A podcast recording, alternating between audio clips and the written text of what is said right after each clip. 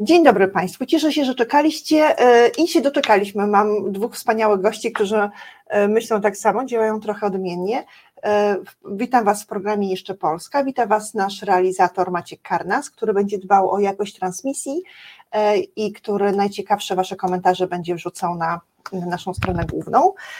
Moimi gośćmi jest Paweł Kasprzak, który jest liderem obywateli RP, chociaż zaprzecza temu od paru lat. E, oraz e, e, Artur Wyżykowski, który jest liderem. Który jest liderem swojej jednoosobowej działalności aktywistycznej. No nie, ale który, jest, który wymyślił politykotki, czyli sposób opowiadania o trudnych rzeczach w polityce, skomplikowanych rzeczach w polityce, tak, żeby ludzie to zrozumieli i podawali dalej. Żeby było trochę śmiesznie. Żeby było trochę, ale merytorycznie też. Tak, śmiesznie to też. przede wszystkim merytorycznie, ale też trochę śmiesznie. Ja e, w mojej zapowiedzi do programu powiedziałam, że Artur zadebiutował politykotkami w 2019 roku, a Paweł parę lat wcześniej. To parę lat wcześniej to było jakieś 30 lat wcześniej, nie? Zależy jak liczyć. Tak, ale to było, nie no, to było już, no Jezus, to było w 70 latach. To było w 70 latach. No to tak. więc jakby mamy, mamy absolutnie dwa różne pokolenia, zaangażowane w tą samą walkę, używające narzędzi, które znają najlepiej, bo ty, Artur, jesteś z zawodu storytellerem. Yy, bardzo ładne sformułowanie, tak. Ja jestem scenarzystą i reżyserem filmowym. Do tej pory robiłem krótkie filmy, teraz będę robić długi film, ale rzeczywiście taką umiejętność opowiadania historii, tworzenia jakichś krótkich przekazów w celu wywołania określonych reakcji u odbiorcy, no to trochę się tym zajmuję na co dzień i staram się to wykorzystać właśnie w takiej komunikacji aktywistyczno-politycznej. No tak, bo, bo pewnie e, te osoby, które tam otarły się od o korpo, no to wiedzą, że storytelling, czyli opowiadanie o marce, czy opowiadanie jakiejś idei, to jest bardzo ważna sprawa, która angażuje ludzi, trzeba ją mocno przemyśleć i wiedzieć, jak, w jakie punkty nacisnąć. To zupełnie intuicyjnie wie Paweł. Nie, bardzo. Kim ty jesteś z zawodu, Paweł? Nikim z zawodu. Ja mam e, moje formalne wykształcenie, dumnie wieńczy matura.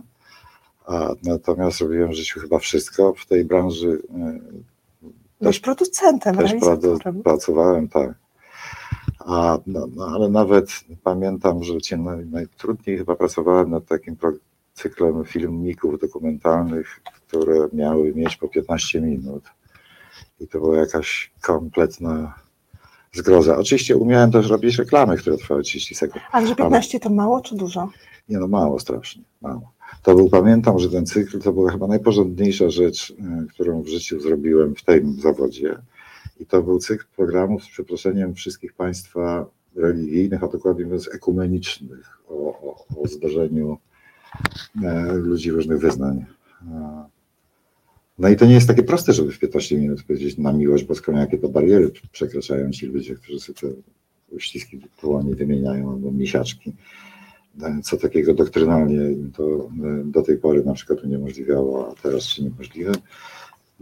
No, to była bardzo fajna rzecz. Bardzo byłem z niej zadowolony, bo to był, była chyba jedna z ostatnich rzeczy, które w tej branży zrobiłem, która była o czymś. A, a potem się zaczęły takie czasy na, na storytelling o niczym, znaczy taki storytelling bez story. Gdzie generalnie rzecz biorąc, to w gazetach też widać, trzeba z wielokrotnie złożonych zdań kreślić te, które nie są niezbędne. I w końcu zostaje tylko tyle, żeby było podmiot, orzeczenie, nie zawsze i kropka na końcu zdania. A ty się bronisz przed tym. W związku z tym ludzie się po pierwsze od siebie niczym nie różnili zupełnie, a po drugie pieprzyli o niczym, no to też jest jasne. Ważne było, żeby zdanie miało rytm i się kończyło kropką. I już to były tak podstawowe mhm, kryteria. Mógłbym opowiedzieć Mógłbym złożyć film i napisać ja... książkę o tych rzeczach, któreśmy wycinali. To redaktorzy gazet mają to, to samo doświadczenie. To jest podobnie jak. Płaczą. Podobnie znaczy, jak cenzura. Autorze. Bo to pamiętam, że byłem fanem Mistrza i Małgorzaty Buchakowa i znałem wszystkie wydania w różnym stopniu ucenzurowane. Te fragmenty wykreślone przez cenzurę były, z nich można by było napisać piękną książkę, która byłaby o czymś też. Słuchajcie, przepraszam, ale ja muszę zrobić trend, który powinnam zrobić na samym początku, ale zrzucam to na karp tego, że jestem naprawdę podekscytowana, że, e, że mam pan, obu panów obok siebie. Chcę powiedzieć, że ten program powstaje dlatego, że płacicie na Reset Obywatelski. I chcę Wam powiedzieć, że bardzo Wam za to, go, za to dziękuję e, i w, w swoim imieniu, w imieniu wszystkich ludzi, którzy tutaj pracują, pracują na poły społecznie, w imieniu realizatorów, wszystkich osób, które nawet przychodzą tutaj sprzątać albo wymieniać wodę, bo y, my to wszystko robimy y, dzięki Wam i dzięki temu, że chce Wam się wspierać nasze patronajty albo co pewien czas y, rzucić większy pieniądz, to te nasze spotkania się odbywają. I dzisiaj chciałam podziękować Agnieszce, czy Adze Świdzińskiej i Juliuszowi Pilawskiemu którzy przez cały miesiąc, znaczy którzy rzucili tyle kasy, że wiemy, że przez cały miesiąc będziemy mogli tutaj przyjść i zapłacić wszystkie rachunki za prąd. A jest też taka szansa, że wymienimy mikroporty i że, e, i że w, w tej audycji nie będzie żadnych kłopotów z dźwiękiem. Ale jakby były, to piszcie, dobra?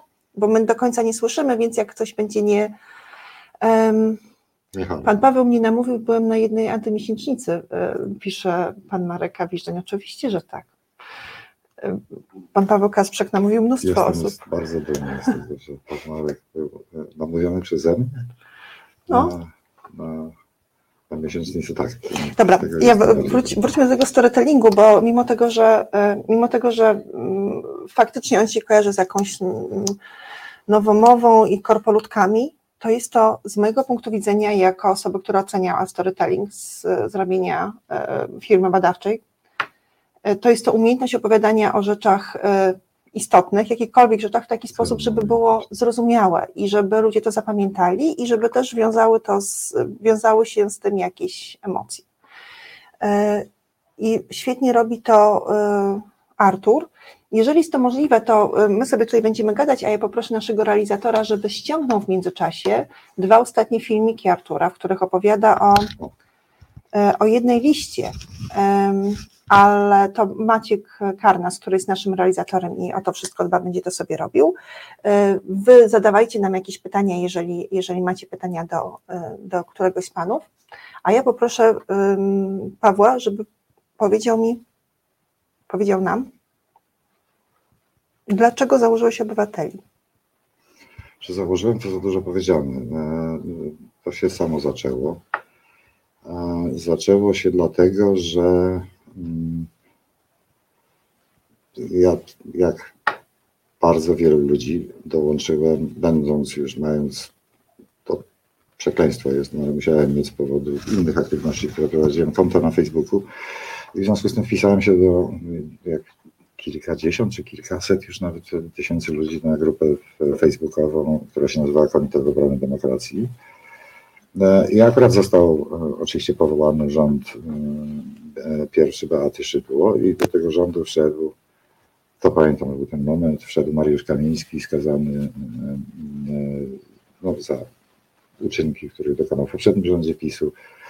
A mimo to po ułaskawieniu cudownym przez Andrzeja Dudę został konstytucyjnym ministrem w tym rządzie i na tej grupie kodu było takie, zobaczyłem takie, takie przewijające się, nie sposób było tego przeczytać, te komentarze, takie że o Boże, co oni robią, bezprawie, skandal i tak dalej, no ale co my możemy? Ja sobie akurat przypomniałem przeszłość, o której byłaś łaskawa wspomnieć i wiedziałem, że to my możemy. To było dosyć oczywiste. Mariusz Kamiński mianowicie zapowiadał, będąc tuż po skazaniu, że, nazwie, że pozwie do sądu każdego, kto nazwie przestępcą. Więc ponieważ przedłużenie procesu sądowego, znaczy dokończenie tego procesu sądowego było treścią e, społecznych postulatów, myślałem nic prostszego, tylko nazwać drania przestępcą, niech pozwie do sądu. A wprawdzie to nie on będzie oskarżony, tylko na przykład ja, jeżeli to zrobię, ale y, to jego przestępcza działalność będzie przedmiotem y, badania y, w procesie sądowym. I to o to chodzi politycznie, natomiast go to skompromituje do tego stopnia, że być może wtedy jeszcze, póki się ta pisowska maszyna nie rozpędziła, no pisowscy politycy uznają, że nie opłaca się ginąć za za Mariusza Kamińskiego i po prostu dałoby się go wtedy utrącić. Do dzisiaj jestem przekonany, że gdybyśmy to zrobili z determinacją, to by się dało. Ale już organizowałeś grupę dookoła siebie, to... to... Ja, ja po prostu napisałem o tym na, na tej grupie Facebooka i natychmiast dostałem odpowiedzi, a ty tak pieprzysz, czy może zamierzasz coś zrobić? No, no dobra, no trudno, no, nie, nie, zamierzałem w ogóle, że tak powiem, podskakiwać, ale no, słowo się rzekło, kobyłka płotem, no to założyłem wydarzenie, mogłem to zrobić na, na grupie kodu i tam się zgłosiło parę osób, e, żeby w tym wziąć udział, po czym zacząłem dostawać prośby od e, administratorów, żebym to wydarzenie usunął, ponieważ ono jest nieautoryzowane przez władze kodu. Ku swojemu zdziwieniu dowiedziałem się, że takie istnieją, a, no, istniały i rozumiejąc oczywiście to, że oni się mogą, mają wszystkie powody bać, prowokacji różnych i tak dalej, e, no trochę jednak byłem zdziwiony. Poprosiłem o chwilę zwłoki, żebym mógł się skomunikować z tymi ludźmi, którzy już się zdążyli zgłosić. E, nie dostałem tej chwili zwłoki, ale oni biedni nic nie mogli zrobić, bo to była ta faza technicznego rozwoju, w którą rzeczywiście jak ktoś inny niż oni założył to wydarzenie, to go nie mogli usunąć nawet. Więc y, nazbierałem trochę tych y, ludzi, utrzymując z nimi potem kontakty, po czym posłusznie skasowałem to wydarzenie. Potem napisałem tekst, w którym, do którego z Pawłem Wrabecem, uczestnikiem zresztą naszego tego pierwszego protestu, a jednym z czterech uczestników tego naszego pierwszego protestu, że, że, w którym on był adresowany do Mateusza Kijewskiego i do kodu, opublikowała Gazeta Wyborcza, a tezą było to, że się wygania na ulicę na przykład 50 tysięcy ludzi i oni krzyczą, że obronią demokrację, to oni w to naprawdę wierzą. A no i trzeba mieć jakiś polityczny plan. Znaczy, polityczny to może za dużo powiedziane. Ja proponowałem obywatelskie nieposłuszeństwo w formie, którą właśnie streściłem. Natomiast ci ludzie pokrzyczą, pójdą do domu i frekwencja następnego marszu, jeśli będzie mniejsza, to kiedyś musi nastąpić, no to wywoła wyłącznie poczucie frustracji, bierności i tak dalej. Ruch społeczny, żeby się rozwijał w ogóle, no musi mieć poczucie sprawstwa. Jeśli go nie ma, no to źle kończy. I to napisałem, to zresztą się sprawdziło, że tak powiem, tak wielokrotnie na wielu przypadkach. Ja bym chciała porównać, e, wiesz, porównać wasze motywacje. I e, bo ja jestem ja tego ogromnie ciekaw. Znaczy, bo, bo, bo znaczy, ja, potem to, to szczerze mówiąc, to, to było tak, że no, jak już zaczęliśmy, to jest to tam parę osób, e, że tak powiem, mi uwierzyło, znaczy wzięło w tym udział. No i, e, i potem zostaliśmy wyrzuceni z kodu, sflekowani jakoś zupełnie makabrycznie przez swoich, tak, tak zwanych. No więc i, i zagrała taka już nie przekora wtedy, bo miałem, do dzisiaj mam dosyć tych awantur, tylko taka odpowiedzialność po prostu za to, co, co zrobiłem i chęć dokończenia e, tego. No, po, potem to, to, to już jest wspólne dzieło bardzo, bardzo wielu ludzi i takim rysem charakterystycznym było to, że myśmy byli nie tam radykalni, jak nas przedstawiano, tylko po prostu uparci. Znaczy, generalnie rzecz biorąc, upieraliśmy się, że jak coś robimy, to po to, żeby to jakiś efekt na miłość boską. I próbujemy nie rzucać słów na wiatr. No, jak krzyczałem, będziesz siedział do Kaczyńskiego. Zawsze miałem z tym pewien problem, tak? Bo, bo, no bo generalnie to jest dosyć agresywne, a tego próbuję unikać, ale przede wszystkim, ale tak, trochę tak, ale przed, już mniejsza z tym, ale przede wszystkim, że bałem się, że to są słowa na wiatr, podobnie jak y, modne swego czasu wypierdalać, tak, strajku kobiet, no fajnie, Poczekaj. tylko dlaczego to ma gwarantować skuteczność, to nie wiem no, ja, ja, ja uważam, że to, że to moment, kiedy my doszliśmy do tego hasła, że to już nie ma jakiegoś zrozumienia i, i e, scalania stanowisk i e, rozwijania czy podpisywania protokołów rozbieżności, że jest taki moment, kiedy mówi się drugiej stronie, która zarządza naszym życiem, wypierdalać. A nie, to, że to jest uzasadnione, to ja się zgadzam, tylko że to, że to jest słowo na wiatr, niestety stało okay. się faktem. Ale powracając do tego momentu, kiedy, kiedy zaczęła dookoła ciebie istnieć grupa osób i no, zaczęło się kontynuować miesięcznicę. I tak naprawdę to chciałabym wiedzieć, czy e, to się trochę zadziało samo, samoczynnie, jak usłyszałam, że były osoby, które się zgłosiły na jakiś event, przyszły, przepraszam, na event, na wydarzenie przyszły. Wiem, że nienawidzisz tego słowa. Ale już tutaj storytelling poszedł, więc wiesz. Storytelling poszedł, to event też może, tak. Właśnie. E, ja nie mam nic przeciwko storytellingowi. No, to jest porządna profesja. Tak? No. Często służy złym sprawom. To niestety jest fakt, no ale to no, nauka służy złym sprawom. No dobra, poczekaj, bo Wszystko grupa może. osób i jakie, e, jakie miałeś w głowie cele, które mogłaby ta grupa osób e, osiągnąć, znaczy i środki i cele? Wiesz co, znaczy ja, myśmy próbowali, to też było z poniekąd przypadkiem w takim jakby nie wiem, wiecowym e, nastroju, takim jak się tam przemawiało przed tą Smoleńską gawiedzią w początkowym okresie, kiedy się w ogóle uzyskali taką możliwość, to to było jakieś strasz, potwornie stresujące, nie, nie, nie rozumiem dlaczego, ale to, pamiętam wszyscy, którzy to robili po raz pierwszy, to, to po prostu ledwo stali na nogach, tak się trzęśli. Ja też. No ale w każdym razie wywrzeszczałem Kaczyńskiemu, że nie zejdziemy, dopóki on tam będzie łaził po tym krakowskim przedmieściu. No i właśnie zgodnie z tą logiką, którą miałem na myśli, kurde, no to, no to nie można teraz zejść, tak? I jeszcze na dobitkę trzeba zrobić wszystko, żeby po, polityczne koszty tych miesięcznicy wzrosły tak, żeby oni przestali tam łazić, zamykać to miasto, potem się stało i tak dalej. Czyli chodziło tylko To się akurat udało. Znaczy, ja bardzo liczyłem na to, że ta strategia, która polega to nie ja ją wymyśliłem, to wymyślił Jacek Kuroń na bardzo dawno temu, a właśnie też w 70 latach, która mówi o tym, że, że no przeciwnikowi, który jest omnipotentny w stosunku do nas, trzeba postawić takie warunki e, rządzenia akurat w tym przypadku, takie koszty, które przewyższą korzyści, które e, e, on osiąga. Czyli spowodować taką sytuację, w której mu się będzie bardziej opłacało spełnić nasz postulat i wynieść się z tych ulic, niż brnąć te paranoje. To się akurat udało. W stosunku do tych miesięcznic, które maszerowały tam od katedry świętego Jana. Czyli chciałeś, do, chciałeś, e, chciałeś do, jakby i też pokazać, że ta strategia działa. I liczyłem na to, że każdy, każdy że, normalny że człowiek tak? w środowiskach opozycji demokratycznej, w partiach opozycji demokratycznej i w kodzie i w, tam, w czymkolwiek e, z tych bardzo wielu organizacji, które wtedy powstawały, dostrzeże logikę tej strategii i jej skuteczność, no całkiem po prostu wciąż uparty y, y, na to, żeby osiągać jakieś efekty. Myśmy mieli jeszcze, co prawda, ja sam napisałem tę taką wstępną deklarację, jak to brzydko mówiąc, zaczęło trochę żreć, znaczy w tej umiarkowanej bańce tych kilkuset raptem osób, które uczestniczyły regularnie w tej początkowej fazie tych e, miesięcznic, no to oni potrzebowali jakiegoś takiego etycznego też, opartego na wartościach, takiego kręgosłupa i tak dalej. Więc ja wtedy napisałem, co też nie było popularne, bo w tej, w tej ekipie radykałów e, opozycji ulicznej modne było hasło Majdanu i na przykład przedterminowych wyborów. Ja uważałem wtedy jeszcze w 2016 Poczekaj, roku, ja, ja muszę... że nie hola hola stop to jest pozakonstytucyjny postulat. Tego tak. nie powinno się zgłaszać teraz. Znaczy, sztuka polega na tym, i to jest nasza unikalna szansa, do tej pory uważam, że to była unikalna szansa, żeby praworządność i poszanowanie praw człowieka i parę jeszcze innych rzeczy wymusić właśnie na tej władzy, która tak ewidentnie im nie sprzyja. Bo wtedy będziemy mieli gwarancję, że to będzie trwało że już nikt nie, nie podskoczy, że to jest ten czas.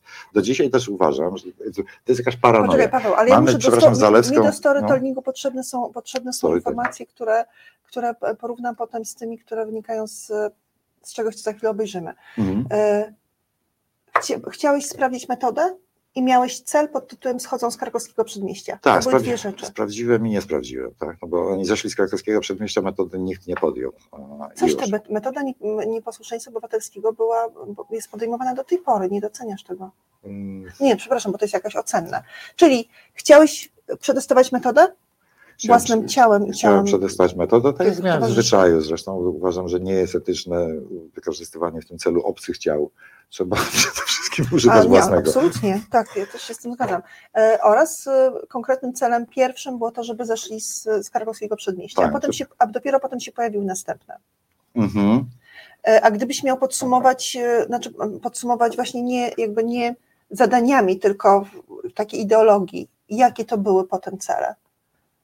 Czy celem było. Czy cel, no to, to celem było, to, to, trochę zacząłem o tym mówić, próbując e, wyjaśniać, że nam nie chodziło o Majdan czy o pozbawienie PiSu władzy, ale wymuszenie na nich tej e, praworządności. Celem była całkiem po prostu tak od samego początku realizacja tej konstytucji, która, w której chyba najlepsze streszczenie zawiera się w preambule i na pierwszych kilku e, artykułach takiej, takiej Polski, która szanuje prawa każdego, łącznie z tym przeciwnikiem, którego się nienawidzi i znaczy, jak ja stałem naprzeciwko tej smoleńskiej braci, to miałem wszystkie powody ich nienawidzić, oni nas pluli, różne rzeczy z nami robili, a e, natomiast ja im przez cały czas usiłowałem tłumaczyć, że ta wolność, o którą my tu walczymy na tej cholernej ulicy jest również dla nich, bo kiedyś przyjdą takie czasy, kiedy my będziemy rządzili. Ja tym słowem zresztą czuję się e, do dzisiaj zobowiązany i ja wtedy będę fikał, Tak samo jak klikałem wtedy w ich obronie, jeżeli ktoś zechce im ponownie sikać do zniczy na przykład, co się potem Tak. zdarzało. Okej, przed- dobra, czyli, czyli generalnie, znaczy, przepraszam w ogóle, że to tak skracam, ale ja muszę zrobić, No tego, muszę zrobić z tego w ogóle jakąś, jakiś dwugłos. E, Artur, a, gdyby, e, a gdybyś Artur Wyrzykowski, czyli Politykotki, gdybyś ty miał ocenić, jaka myśl ci przyświecała, kiedy, kiedy uruchomiłeś Politykotki? Do kogo one były skierowane i co miały zrobić? E, To tylko powiem, że ten dwugłos będzie niewspółmierny, ponieważ ja przy Twoich doświadczeniach i Twoim zaangażowaniu jestem takim malutkim aktywistą, który tam coś czasem powie w nie, internecie, nie, ale nie porównujemy tutaj Nie, wielkości no, to nie ma, nie ma przede Tak. wszystkim sensu. Znaczy, to generalnie rzecz biorąc chodzi o fach na przykład, a, czy o tam sposób podejścia, który dla mnie jest bezcenny. Znaczy, ja tego kompletnie nie umiem. Niestety trochę Nie- widać. Mhm. Więc ja trochę em, też właśnie powiem o, o sobie. Ja miałem od bardzo dawna poczucie, że chciałbym coś robić. I już przy wyborach 2015 Przepraszam, jesteś wieku? Przepraszam za to. e, 38, więc już nie jestem taki młody, już jestem nie, całkiem, wyglądasz młodziej. Tak. całkiem, bo jestem weganinem, to bardzo pomaga na, na wygląd. Na urodę. Em, Moja żona jesteś weganinem, więc wiem to dużo. Tak. Wygląd. Więc ja już y, y, no, już byłem na takiej chyba granicy, przynajmniej mentalnej młodości. Poprzednich wyborach byłem 35, jak były te wybory, gdzie te politykotki były takie popularne, e, ale teraz już, 19, już tak. się czuję, o, już się czuję Sterealny stres- życiem. Tak, ale To szybko. przychodzi. bardzo chciałem coś zrobić i do, do mnie dojrzewało od kilku lat, y, jeszcze jak, jak PO rządziła mm, i jak PiS wygrał i zaczęły się takie obawy społeczne, i ja też oczywiście chodziłem na, na wszystkie marsze na porządku kodu i miałem takie poczucie, że to nic nie daje, że to do niczego nie prowadzi. Y, Bardzo szybko sobie skonkretyzowałem powód, dla którego y, tak mi się zdaje, ponieważ nikt nie komunikował żadnego planu, znaczy nikt nie, nie, nie mówił, po co my chodzimy na ten, te marsze, co ma w wyniku tych marszy się wydarzyć. Teraz czekaj, muszę zrobić coś w rodzaju przerwy na reklamę. Pod tytułem uwaga, dostajemy informację o tym, że ponieważ jesteśmy teraz odcięci od e, środków, e, czy od, em, od mediów, piszą nam e, osoby, że e, jak rozumiem, prezydent wyznaczył datę wyborów, tak? Wybory 15 października, czyli będziemy Zgodnie mieli z planem. Tak. tak, 60 dni. em, Nadziei. 60 dni jakiejś, jakiejś kurczę ciężkiej pracy każdego z nas. E, I e, no tak, i wywalili Niedzielskiego, tak? Naprawdę wywalili Niedzielskiego? A to dziwne. No to dobrze, bardzo się cieszę. Przepraszam, wracam. O błąd, ja bym tego nie robił. Że wracam, Kaczyński. Gdybyś, żeby Nie, nie wypalałbym Niedzielskiego. No coś ty. Upierałbyś się, że to zaparte pewnie, że tam oczywiście. Czyli te same marsze, ta sama irytacja. Że chodzimy, chodzimy. Irytacja, frustracja, poczucie bezradności, potrzeba jakiegoś sprawstwa, jakiegoś wpływu, więc e, stwierdziłem, że muszę zrobić coś po swojemu. Dużo się tam w w 2015-2016 roku zawiązywało takich grup, takich, e, byłem na wielu takich spotkaniach ludzi młodszych ode mnie albo w moim wieku, którzy mieli potrzebę robienia czegoś, były takie spotkania, jakieś burze mózgu, serie nawet spotkań, ale to się w nic nie przeradzało. I ja miałem takie wrażenie, że, że czuję się jakoś niezagospodarowany i że chciałbym też robić coś, co ja, w co ja sam uwierzę. E, Od kilku lat już mam takie poczucie, że ja nie chodzę na protesty, ale daję sobie takie zadanie, że w trakcie protestu muszę się zająć pracą społeczną jakąś po swojemu, więc przeważnie wymyślam te filmy, które potem A nagrywam. to fajnie. I teraz uwaga. Poprosimy e, Maćka, żeby, żeby pokazał, co robi, e, co robi Artur Wyrzykowski, kiedy my chodzimy na protesty i drzemy japę. Jaka jest definicja głupoty? Głupota to brak umiejętności skutecznego działania. To nieświadomość konsekwencji lub braku konsekwencji swoich decyzji. Iść na Marsz Tuska czy nie? Jeśli jakaś osoba chce zrobić sobie fajny spacer przez miasto, to udział w marszu 4 czerwca jest spoko, ponieważ spełni oczekiwania tej osoby. Jeśli jakaś osoba chce, żeby PiS nie wygrało jesiennych wyborów, to udział w marszu 4 czerwca jest głupi, ponieważ nie spełni oczekiwań tej osoby. Dlaczego? Chcę, żeby PiS przegrało. PiS rządzi od 8 lat. W tym czasie był jakiś miliard marszy, które miały zerowy wpływ na cokolwiek. Marsze strajku kobiet zwiększyły poparcie. Czytam jeszcze raz. Nieświadomość braku konsekwencji swoich decyzji. Marsze strajku kobiet były bardzo potrzebną nam wszystkim wspólną manifestacją emocji, ale z punktu widzenia walki o prawa kobiet były głupie, ponieważ ich efektem jest zero praw kobiet. Wszystkie marsze i strajki przeciwko PiS były przejawem naszej głupoty, czyli naszej fantazji, że nasz demokratyczny sprzeciw będzie mieć wpływ na autorytarną władzę, która w ogóle nie czuje się zobowiązana przestrzegać prawa. Ale ja chcę. Nie. To co ja pocznę? Teraz mamy do wyboru albo dalej zachowywać się głupio i chodzić na marsze z Tuskiem w przekonaniu, że zwycięstwo opozycji spadnie nam z nieba, albo przestać robić to, co nie działało przez 8 lat i zacząć robić to, czego nie robiliśmy wcześniej. Co? Za każdym razem, kiedy ktoś organizuje uliczny protest, czyli spotkanie osób przekonanych, my powinniśmy poświęcać ten czas na spotkanie osób nieprzekonanych.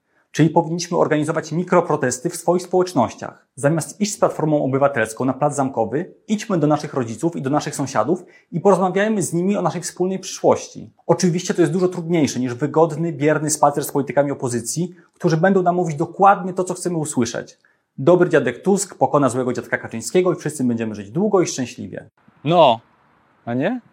Zamiast chodzić na partyjne wydarzenia, zamiast spotykać się z ludźmi, którzy tak jak my głosują na opozycję, musimy zacząć rozmawiać z ludźmi, którzy głosują na PiS, Konfederację i tego, no, mm, yy, tego głupiego. Kukiza.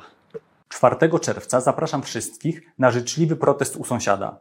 Będzie bardzo miło, a może nawet wspólnie uratujemy Polskę przed trzecią kadencją PiS. Jeśli tylko się odważymy. Będzie kolejnym przerywnikiem. Podobało się Wam? Bo ja obserwowałam. Czy jego nie pytaj. Nie, Mi się podobało. nie, ja pytam. Ca- Całkiem spoko ten, ten te moje filmy. Ale to jest tak, że mi się bardzo podobało. E, W pełni podzielam pogląd. Ja nawet próbowałem w ramach, jak ktoś mówi, storytellingu, dobrze mówię, e, policzyć. Mówię tak, milion osób na marszu. Pisałem to przed tamtym marszem. Przed 4 A, czerwca? mhm. Milion osób na marszu. Niektóre, spora część przyjeżdża z drugiej strony Polski, zakładając, że 8 godzin spędzą, na, żeby zrobić to wszystko. To masz milion roboczo godzin. To jest tysiącosobowa ekipa, która pracuje przez 3 lata ponad, jeżeli wyłączyć te, te dni wolne wszystkie i tak dalej, ustawowo, zgodnie z kodeksem pracy, e, tych ludzi zatrudniając, no to to jest prawie 4 lata taka ekipa byłaby w stanie jeździć przez 4 lata do każdego powiatu w Polsce. Jak mi ktoś powie, że e, mogąc zmobilizować, jednym tweetem zrobił to Tusk, milion ludzi na, na, na, na, ulicach, a nie jest w stanie wygrać wyborów, to ja przestaję rozumieć, o co chodzi. Na, naprawdę. A czy to jest takie, myśmy byli razem na takim szkoleniu z e, serbską grupą Odpor.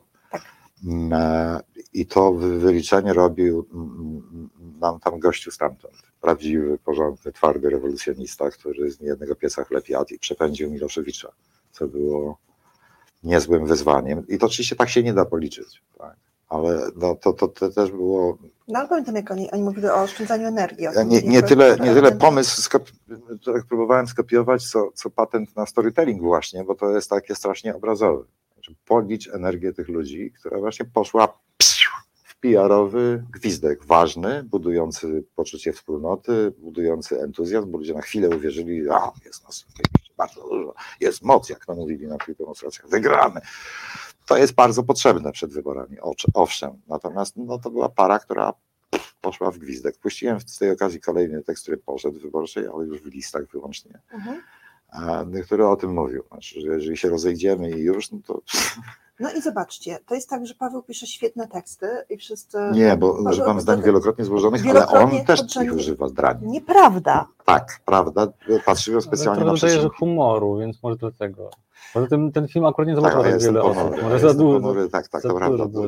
To- Na tych cholernych miesięcznicach się tym baksylem zaraziłem. To, o, to trzeba było mówić śmiertelnie poważnie, bo takie już były okoliczności. Ale to nie, To mi zostało. no ja mam wrażenie, że atmosfera była taka. To nie jest tak, że Tak. ty ją kreowałeś, tylko ona była Tak, taka. tak, zasadzie, była, no wiesz. trzeba było się do niej dopasować. Ale ym, chcę Wam powiedzieć, że mimo tego, y, że my się tutaj trochę naśmiewamy i trochę mówimy o bezsensowności marszy, to y, ja, Twoje filmy i w ogóle jakby takie działania, nie, czy, nie wydaje mi się, że one uderzają w, bezsen, w bezsens marszy, tylko one po prostu pokazują coś, czego, co bardzo rzadko jest pokazywane przez Pawła, czyli co należy dalej robić. Skoro jest tak, jak jest i skoro wnioski są takie, to moją rekomendacją jest abyście, i tutaj Artur mówi, ej, no to idźcie do nieprzekonanych i po prostu pogadajcie z nimi. Tak, no to jest zawsze moje założenie. Po pierwsze, jak nagrywam film, też nie nagrywam ich regularnie co tydzień, tylko staram się mieć coś do powiedzenia. Czyli myślę sobie, czego nikt nie wie, albo czego bardzo mało ludzi, co Trzeba bardzo mało ludzi trzeba wie. Więc, go zwerbować, dobrze, że tu jest. No, więc no. szukam takich rzeczy, które są jakoś niepopularne i, i staram się o, o, o nich mówić. Em, A po drugie, no to jest też moje założenie na początku, żeby konkretnie kierować ludzi w jakimś kierunku. Mm, Nie mam żadnego, żadnego Mandatu. sposobu, żeby Mandaty sprawdzić. Kto ty jesteś, Tusk? Nawet tak, nie jesteś rudy. żeby sprawdzić, e, Czy- czy, te osoby robią? później to robią. E, Widzę ewentualnie tylko po wyświetleniach, że albo po udostępnieniach, że jedne filmy są bardziej popularne, inne mniej, więc zakładam, że te bardziej popularne to są takie, gdzie ludzie są jakoś przekonani do tego, co jest w tym filmie powiedziane. E, No ale wciąż to też nie są takie wyniki, takie zasięgi, żeby mieć jakiś wpływ na, na sytuację naszą polityczną. Trochę miałem takie wrażenie przy poprzednich wyborach, że te moje filmy mają wpływ, bo e, w takim intensywnym czasie robiłem filmy rzeczywiście co tydzień albo czasami dwa w tygodniu. One miały od pół miliona do półtora miliona wyświetleń. E, To jest całkiem dużo na taką produkcję na kilka godzin, że jest To są, kto liczy te wyświetlenia? YouTube i YouTube. Facebook, bo to na liczy wiarygodnie. Tak, Facebook nie. YouTube liczy pierwsze, znaczy 40%, jeżeli ktoś przeczeka. Akurat No tak. na Facebooku miałem to, czyli mniej Nie, no, wiarygodnie. zresztą na YouTubie widzisz ten wykres, tak, czyli Em, przez jakiś czas ogląda. I, I wtedy też przykład była taka sytuacja, że mm, yy, Trzaskowski cytował jeden nasz film na jakimś wiecu. Zrobiłem taki krótki film Gniew Młodych, gdzie młodzi ludzie tam przeklinali, dlaczego im się nie podoba Polska i, to też się jakoś rozniosło po mediach w ogóle. Yy, Ja tam promowałem przy okazji latarnika wyborczego i latarnik się musiał tłumaczyć, że to nie jest ich film wcale, że to nie oni tak przeklinają. Ale fajnie. No to Czy- fajnie, bo latarnik jest świetną inicjatywą. Bo zresztą kalkulator sejmowy, który teraz, o którym teraz opowiadasz, też jest super inicjatywą, ale do niego przejdziemy w- jakby Mhm, za, mhm, mhm. za chwilę. E, Ja też uważam, że, że przydałby się. Trzeba go koniecznie spróbować, Ale- ale zajmiemy Ale wiesz co, to jest trochę tak, że wcale nie trzeba go. Przepraszam, przepraszam, że mówię o tobie w formie. Czy, Ja chętnie posłucham o sobie, więc Nie, bo- ustalcie coś o mnie i ja chętnie się dowiem. Bo chodzi o to, że świetnie robisz to, co robisz i wcale nie musisz być częścią jakiejś innej organizacji. Znaczy, że y, ja oglądałam wszystkie twoje filmiki od, od 2019 roku, od momentu, kiedy zacząłeś mówić o, y, o tym, żeby nie kopać hołowni i dlaczego on jest nam bardzo potrzebny i do tej pory twoja argumentacja towarzyszy mi we wszystkich innych, we wszystkich kolejnych tam działaniach czy rozmowach, więc ym, bardzo jakby... No brat, brat, nie kopać hołowni, tak, też tak sądzę. No właśnie, dlatego ja myślę, żeby, żeby w ogóle... Co więcej, wygląda mi z- weganin, łysy, no, lewak z całą pewnością, więc to nie jest związany z hołownią jakoś emocjonalnie. Nie. To, już- to już chrześcijaństwo to z nim nie łączy. A raczej. Czyli Twoje filmy, y, oprócz tego, że znaczy, które opowiadają o sytuacji tak, żeby ona była zrozumiała, mają jakieś tak zwane, mogę powiedzieć tak, call to action. Tak, tylko no muszą mieć, dla mnie to jest Call to, podstawa. call to action to jest jak, e, jak człowiek pracował w marketingu w początku XXI wieku, to była taka, taki złoty gral, że nie można zrobić reklamy, która mówi o tym, coś jest fajne. Zawsze na końcu musi być call to action, czyli nawoływanie do działania, czyli kup. Niekoniecznie albo kup, zrób, niekoniecznie albo kup. idź, albo wiesz. Tak, no ja zawsze staram się robić nie tylko edukujące filmy, ale aktywizujące przede wszystkim, żeby z tej edukacji wynikało jakieś działanie. Chyba jednak nie wynikają, bo nie, nie sądzę, żeby istniało gdzieś pół miliona aktywnych w tym sensie ludzi. Dałoby się to zauważyć. Ale tak zobacz, sądzę. zobacz, mnie zmienił. Znaczy, nie wiem, czy zmienił jakoś, w pewnym sensie ukształtował. Ja e, jakby, jakby bardzo mocno weszła mi argumentacja pod tytułem Hołownia zmobilizował ludzi, którzy w ogóle nie głosowali albo głosowali na PiS. W związku z tym to nie są ludzie, których ktoś inny może, może mieć. Będzie Tak. miał tylko Hołownia. I których warto wyrzucić, tak? flekując ich i, i tak dalej. Tak, cokolwiek teraz się dzieje dookoła Hołowni, to ja z tyłu mam, wiesz, twoją analizę z, sprzed paru lat, podaną w taki sposób, że ją po prostu zapamiętałam. Mhm. Mhm. No to szacun. Okej, czyli co, obyd- obydwaj panowie odrzucacie jednak marsze jako, e, Nie, no, znaczy odrzucacie ich sprawczość, znaczy, że marsze są, nie są sprawcze, oprócz tego, że dają nam raczej... Znaczy one bywają czasami potrzebne, tylko istnieje potworne zagrożenie i na, ja na przykład pamiętam e, no, ten ostatni duży, wielki epizod strajku kobiet po wyroku Przyłębskiej. No i to też widziałem, no, usiłowaliśmy rozmawiać, nie, nie bardzo to było możliwe, no bo e, ta kilkuosobowa ekipa wokół Marty Lempart była w amoku ciężkim, czemu się zupełnie e, nie, nie dziwię, no ale mm, jak na koniec października, to był październik, tak, zdaje się, zapowiada, zapowiadany był ten taki wielki marsz miliona e, też w Warszawie. No i on nastąpił, tak, znaczy był tym milionem, który mógł się zebrać, było tam no, w cholerę ludzi, był, dzi- był, był, był rzeczywiście dziki tłum, co to pamiętam, no, miałem rozmaite wrażenia, ale już mniejsza z tym. E, No ale było wiadomo, że każda następna demonstracja siłą rzeczy musi być mniej liczna. Jeżeli coś się nie pojawi, jakiś moment przełomu, ciężko pracowałem nad tym, żeby się sam, żeby się e, po, po pojawił, to się oczywiście nie udało, e, no to będzie źle. I, I Marta i cała ekipa OSK miały też tę świadomość i dlatego zaproponowały tę radę konsultacyjną, która tak do Cichanowskiej nawiązywała, frazeologicznie, że tak powiem, tak narracyjnie czysto, to by było przekonywujące być może, że chodzi o to, żeby to hasło wypierdalać stało się ciałem, bo o to proszę bardzo, jest rada konsultacyjna, jakiś alternatywny rząd być może. No to się niestety nie mogło udać, za co nikt, żadna z nich nie odpowiada przecież. Ja wytestowałem, bo próbowałem i e, dziewczyny ze strajku kobiet i polityków przekonać do nieco innego scenariusza, nie, no, równoległego też przy tej okazji. Rwie? Przepraszam, Iwonka Biedronka mówi, że rwie, rwie Pawła, czy kogoś z nas? E, Napiszcie co, kto ma. Znaczy, napisałeś to, kiedy mówił Paweł, więc pewnie chodzi o Twój mikrofon. Albo mikrofon rwie, albo też transmisja, bo to często jest tak, że, że, że sieć się nie wyrabia. E, No w każdym razie on, chcę tyle powiedzieć, że one miały też tę te, te, te świadomość i każdy, kto chce zacząć ten protest, czyni to często tak, o po prostu, no fajnie. Jest cały uchachany, jak frekwencja mu wypali, że tak powiem, no powinien się 10 razy zastanowić, bo, no bo coś z tym trzeba zrobić. Znaczy, nie, nie, ja od tego zacząłem tę karierę, że tak powiem, w obywatelach RP swoją. Że powiedziałem, na miłość boską trzeba mieć w cholerę odpowiedzialności w sobie za tych ludzi, za każdego z nich, który wychodzi na tę ulicę w liczbie 50 tysięcy, bo to jest fajnie, że wychodzi. Nie, mówię, że to jest źle, to jest fajnie, że wychodzi, tylko tyle, że to się może skończyć bardzo źle wtedy, kiedy no właśnie nic nie nastąpi. Jeżeli się nie ma planu na to, żeby Kaczyński wypierdolił, to lepiej tego nie mówić. A Ty miałeś, Artur, jakiś plan, kiedy zacząłeś, kiedy zrobiłeś pierwszy film? No ja nie miałem pragnienia wzięcia odpowiedzialności za żadną grupę ludzi, tylko um, jakiejś właśnie inspiracji ich do, do działania, ale nie, nie organizowałem żadnych protestów, więc po prostu dawałem swoje nagranie w nadziei, że, że ono się jakoś rozwinie, więc ja y, na początku napisałem na stronie swoje No bo ci nikt nie powiedział, tak tylko gadasz, czy może byś coś zrobił. Nie tak powiedział. Ja miałem też takie same zamiary początkowo. Że sobie E. Moim robieniem jest to nagrywanie że, więc to, to już jest to robienie. Tak. E, Ja na początku na, założyłem stronę Politykotki, gdzie napisałem swoje takie, swoją taką fantazję na temat uporządkowanego świata. To jest e, radykalnie le- lewicowy świat, taki utopijny, ale e, chciałem zobaczyć, czy polubi to 100 osób. I wrzuciłem to do internetu i patrzyłem, czy, czy ludzie po, po prostu polubią coś takiego. Tam nie było żadnych, żadnego jeszcze planu, tylko to był jakiś taki mani- manifest mojej osoby. Mhm. No i całkiem łatwo się wybrałem te ponad 100 osób, więc potem stwierdziłem, że, że nagram pierwszy film. No, ale wiesz, gdybyś napisał Allahu Akbar albo z drugiej strony jebać ciapatych, też byś dostał łatwo.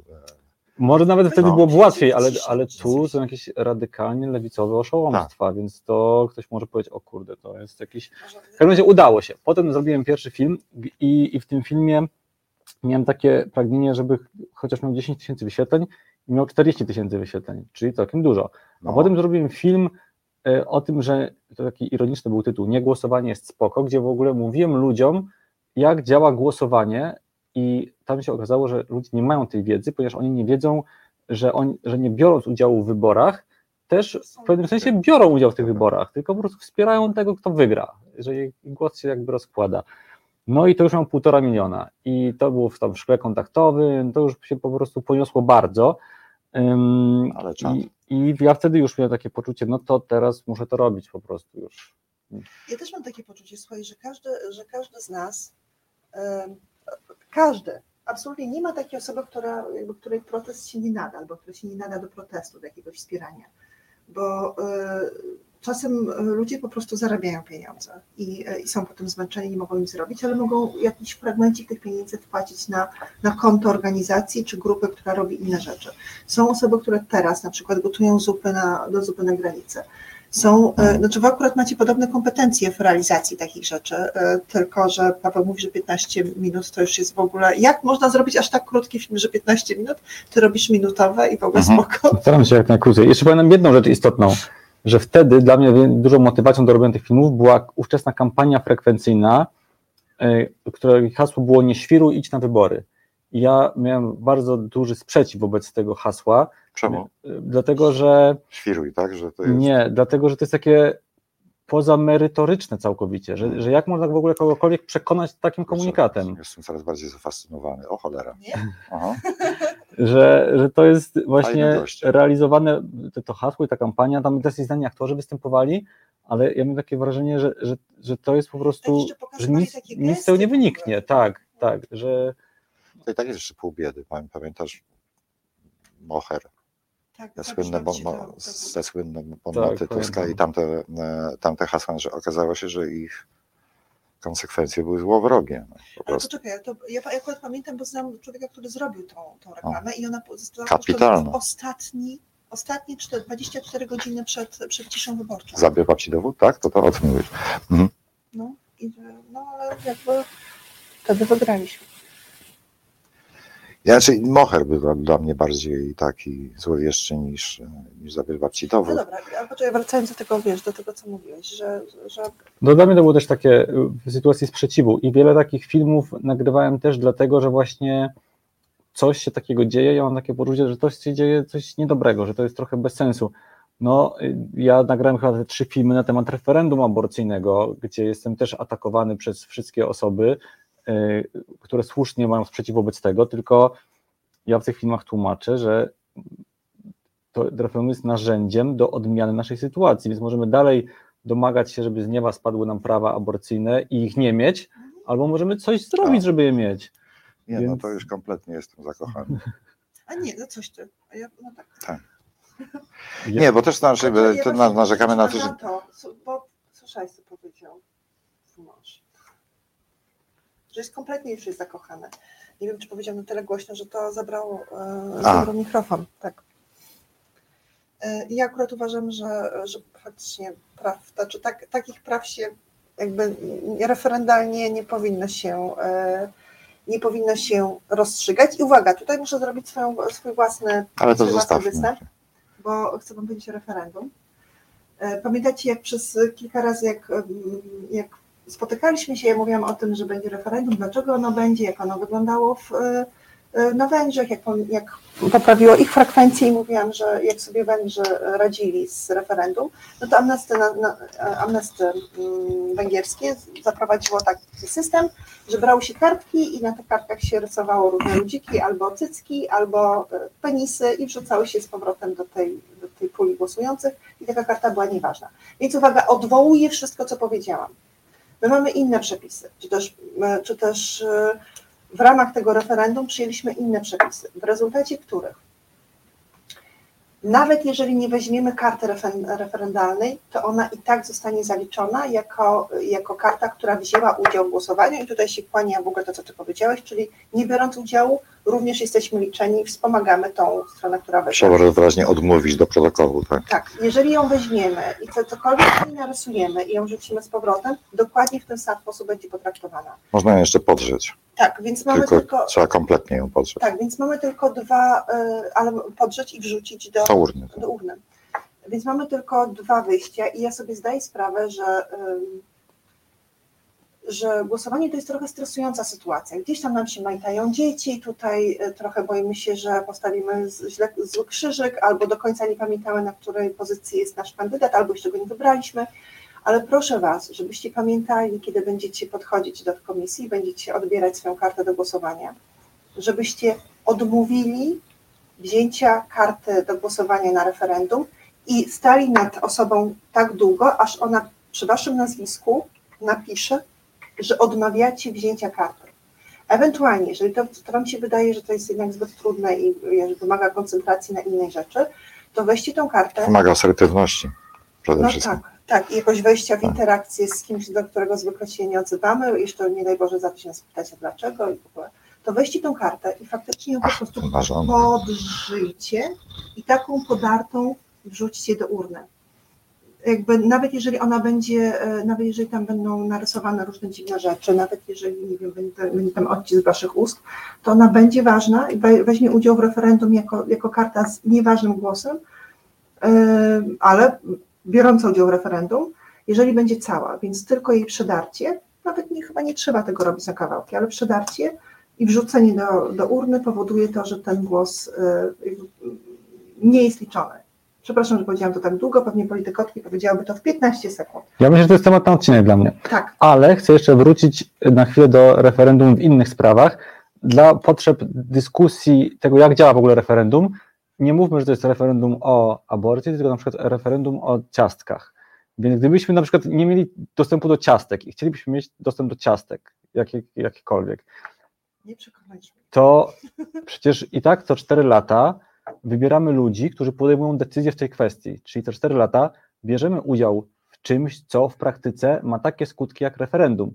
I gdyby na przykład teraz partia Strajk Ciastek poszła do wyborów i powiedziała, mamy tylko jeden postulat, Odpowiedź Chcę- na pytanie, y, mówiąc to, odpowiedź na pytanie Charlie'ego Belta, a nie prościej wziąć tą kartę i do, do, dać głos na nie.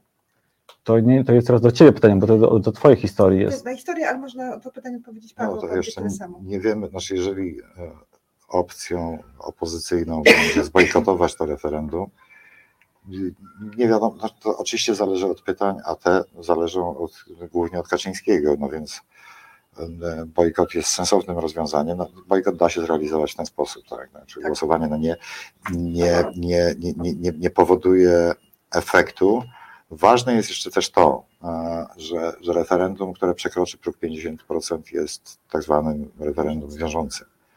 A frekwencji to niekoniecznie oznacza, że 50% uprawnionych do głosowania y, ma się odpowiedzieć za albo przeciw, tak? Nie. Y, To wystarczy przewaga w ramach tych, którzy głosują. Jeżeli ta liczba głosujących przekroczy 50%, to niestety referendum jest ważne y, i, i wiążące. Natomiast ja nie wiem, jeśli pewnie to ludzi interesuje, Iwona. Znaczy, jeśli mowa o tym referendum aborcy- i- aborcyjnym i są przekonani, bo taki pogląd zdaje się dominuje, że to jest zły pomysł głosować, znaczy ja na przykład głosował o Twoich prawach, a, a, albo że prawa człowieka fundamentalne się po, po, poddają jakimś głosowaniom, to ja bym chciał zwrócić uwagę na dwie rzeczy. Ta pierwsza to jest taka Marek Jurek. On kiedyś twierdząc, że etyki się nie głosuje, w tej samej dokładnie sprawie trzasnął drzwiami i porzucił apanarze udziału rządzącej e, ekipie zresztą, nawiasem z ideowych powodów, pełen szacun dla Marka Jurka. E, Więc to był lustrzane odbicie tej, e, tej, tej argumentacji takiej godnościowej, że nie będzie jakiś facet, zwłaszcza z konfy, decydował o tym, o moim ciele i o moich bardzo fundamentalnych prawach. Co do tego, że to są prawa bardzo fundamentalne, ja się w pełni zgadzam. Natomiast no, prawa fundamentalne trzeba ustanowić. A, I to ustanowić z mandatem, którego nikt nie zakwestionuje. A ten mandat jest niezwykle silny. I też mamy za sobą doświadczenia e, irlandzkie. Całkiem niedawno miałem Paweł, okazję. ale nie, nie przepraszam, ci muszę, muszę przerwać, bo, y, bo ważną rzeczą jest to, o której zacząłeś mówić, o której pojawiło się pytanie. Y, Właśnie dotyczące tego, że, znaczy ty powiedziałeś o tym, że jeżeli referendum, w referendum bierze udział 50% osób uprawnionych, to ono jest ważne.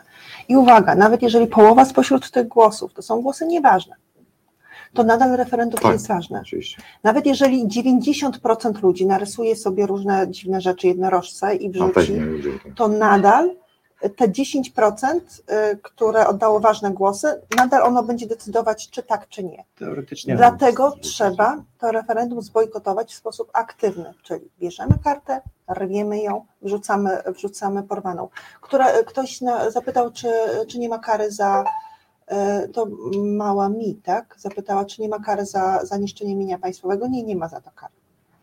Y, Jakby możemy sobie z tym zrobić, y, wiesz, możemy Mhm. sobie z tym zrobić absolutnie to, co chcemy. Y, I jakby ja nie chciałam, żebyśmy rozmawiali o tym, czy referendum jest, jest rzeczą, która powinna rozstrzygać w takich rzeczach, bo trochę, trochę wyobrażam sobie, że naprawdę będzie referendum, czy należy zabijać ludzi po 80, na przykład, bo są zbyt dużym obciążeniem dla Tak, systemu to, to jest częsty też argument, żeby zrobić referendum w sprawie, bo referenda są w ogóle niebezpieczne, czy robić referendum w sprawie kary śmierci na przykład, ponieważ istnieją obawy, nawet sondaży się nie przeprowadza w tej sprawie, ponieważ istnieją obawy, że większość Polaków e, Tak.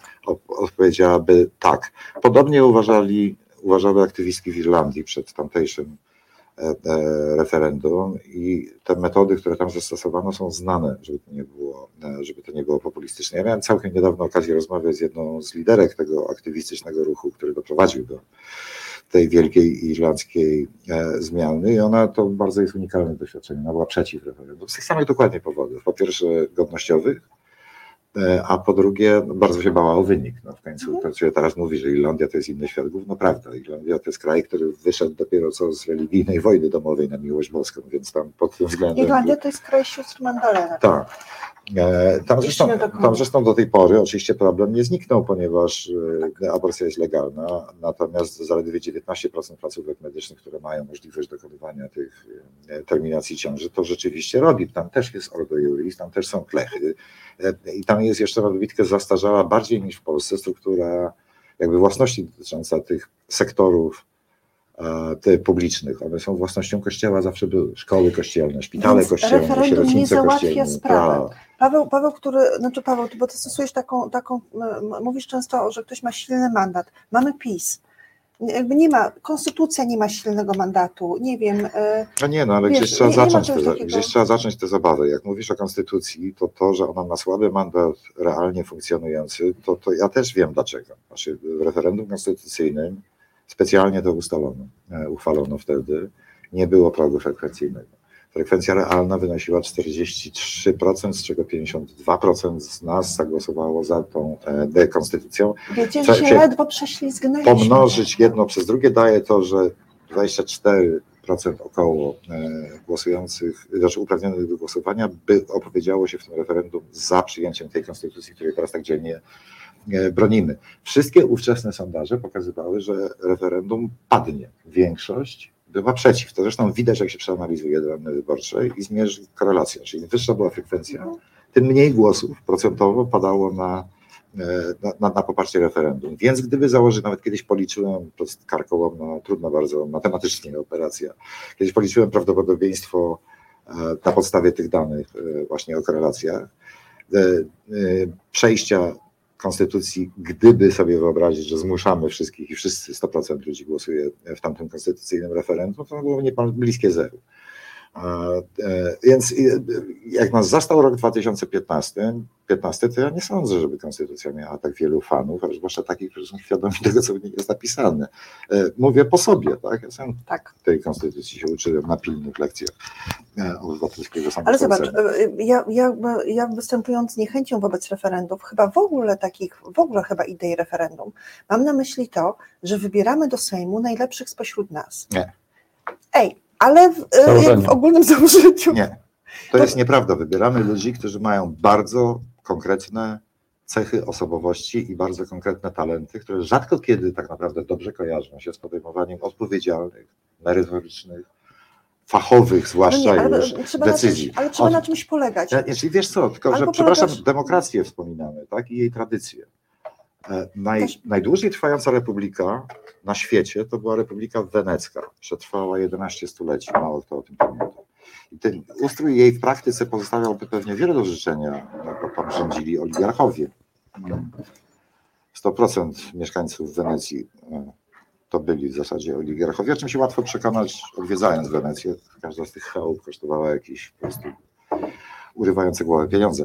E, e, I w Wenecji nie zawsze wybierano przedstawicieli, czasem ich losowano, co było powszechną dosyć praktyką w Atenach. Tak. A e, też to nie jest tak koniecznie, że wybory. E, wy, wy, wy, znaczy, jeśli chcesz dobrać ludzi takich jak my, taki skład parlamentu, który nas dobrze reprezentuje, to naprawdę łatwiej ich wylosować niż wybrać.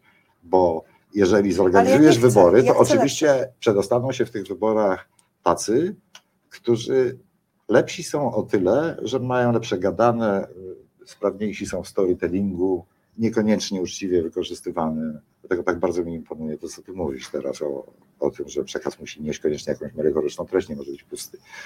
E, e, No, a politycy uwielbiają puste przekazy, innych się boją.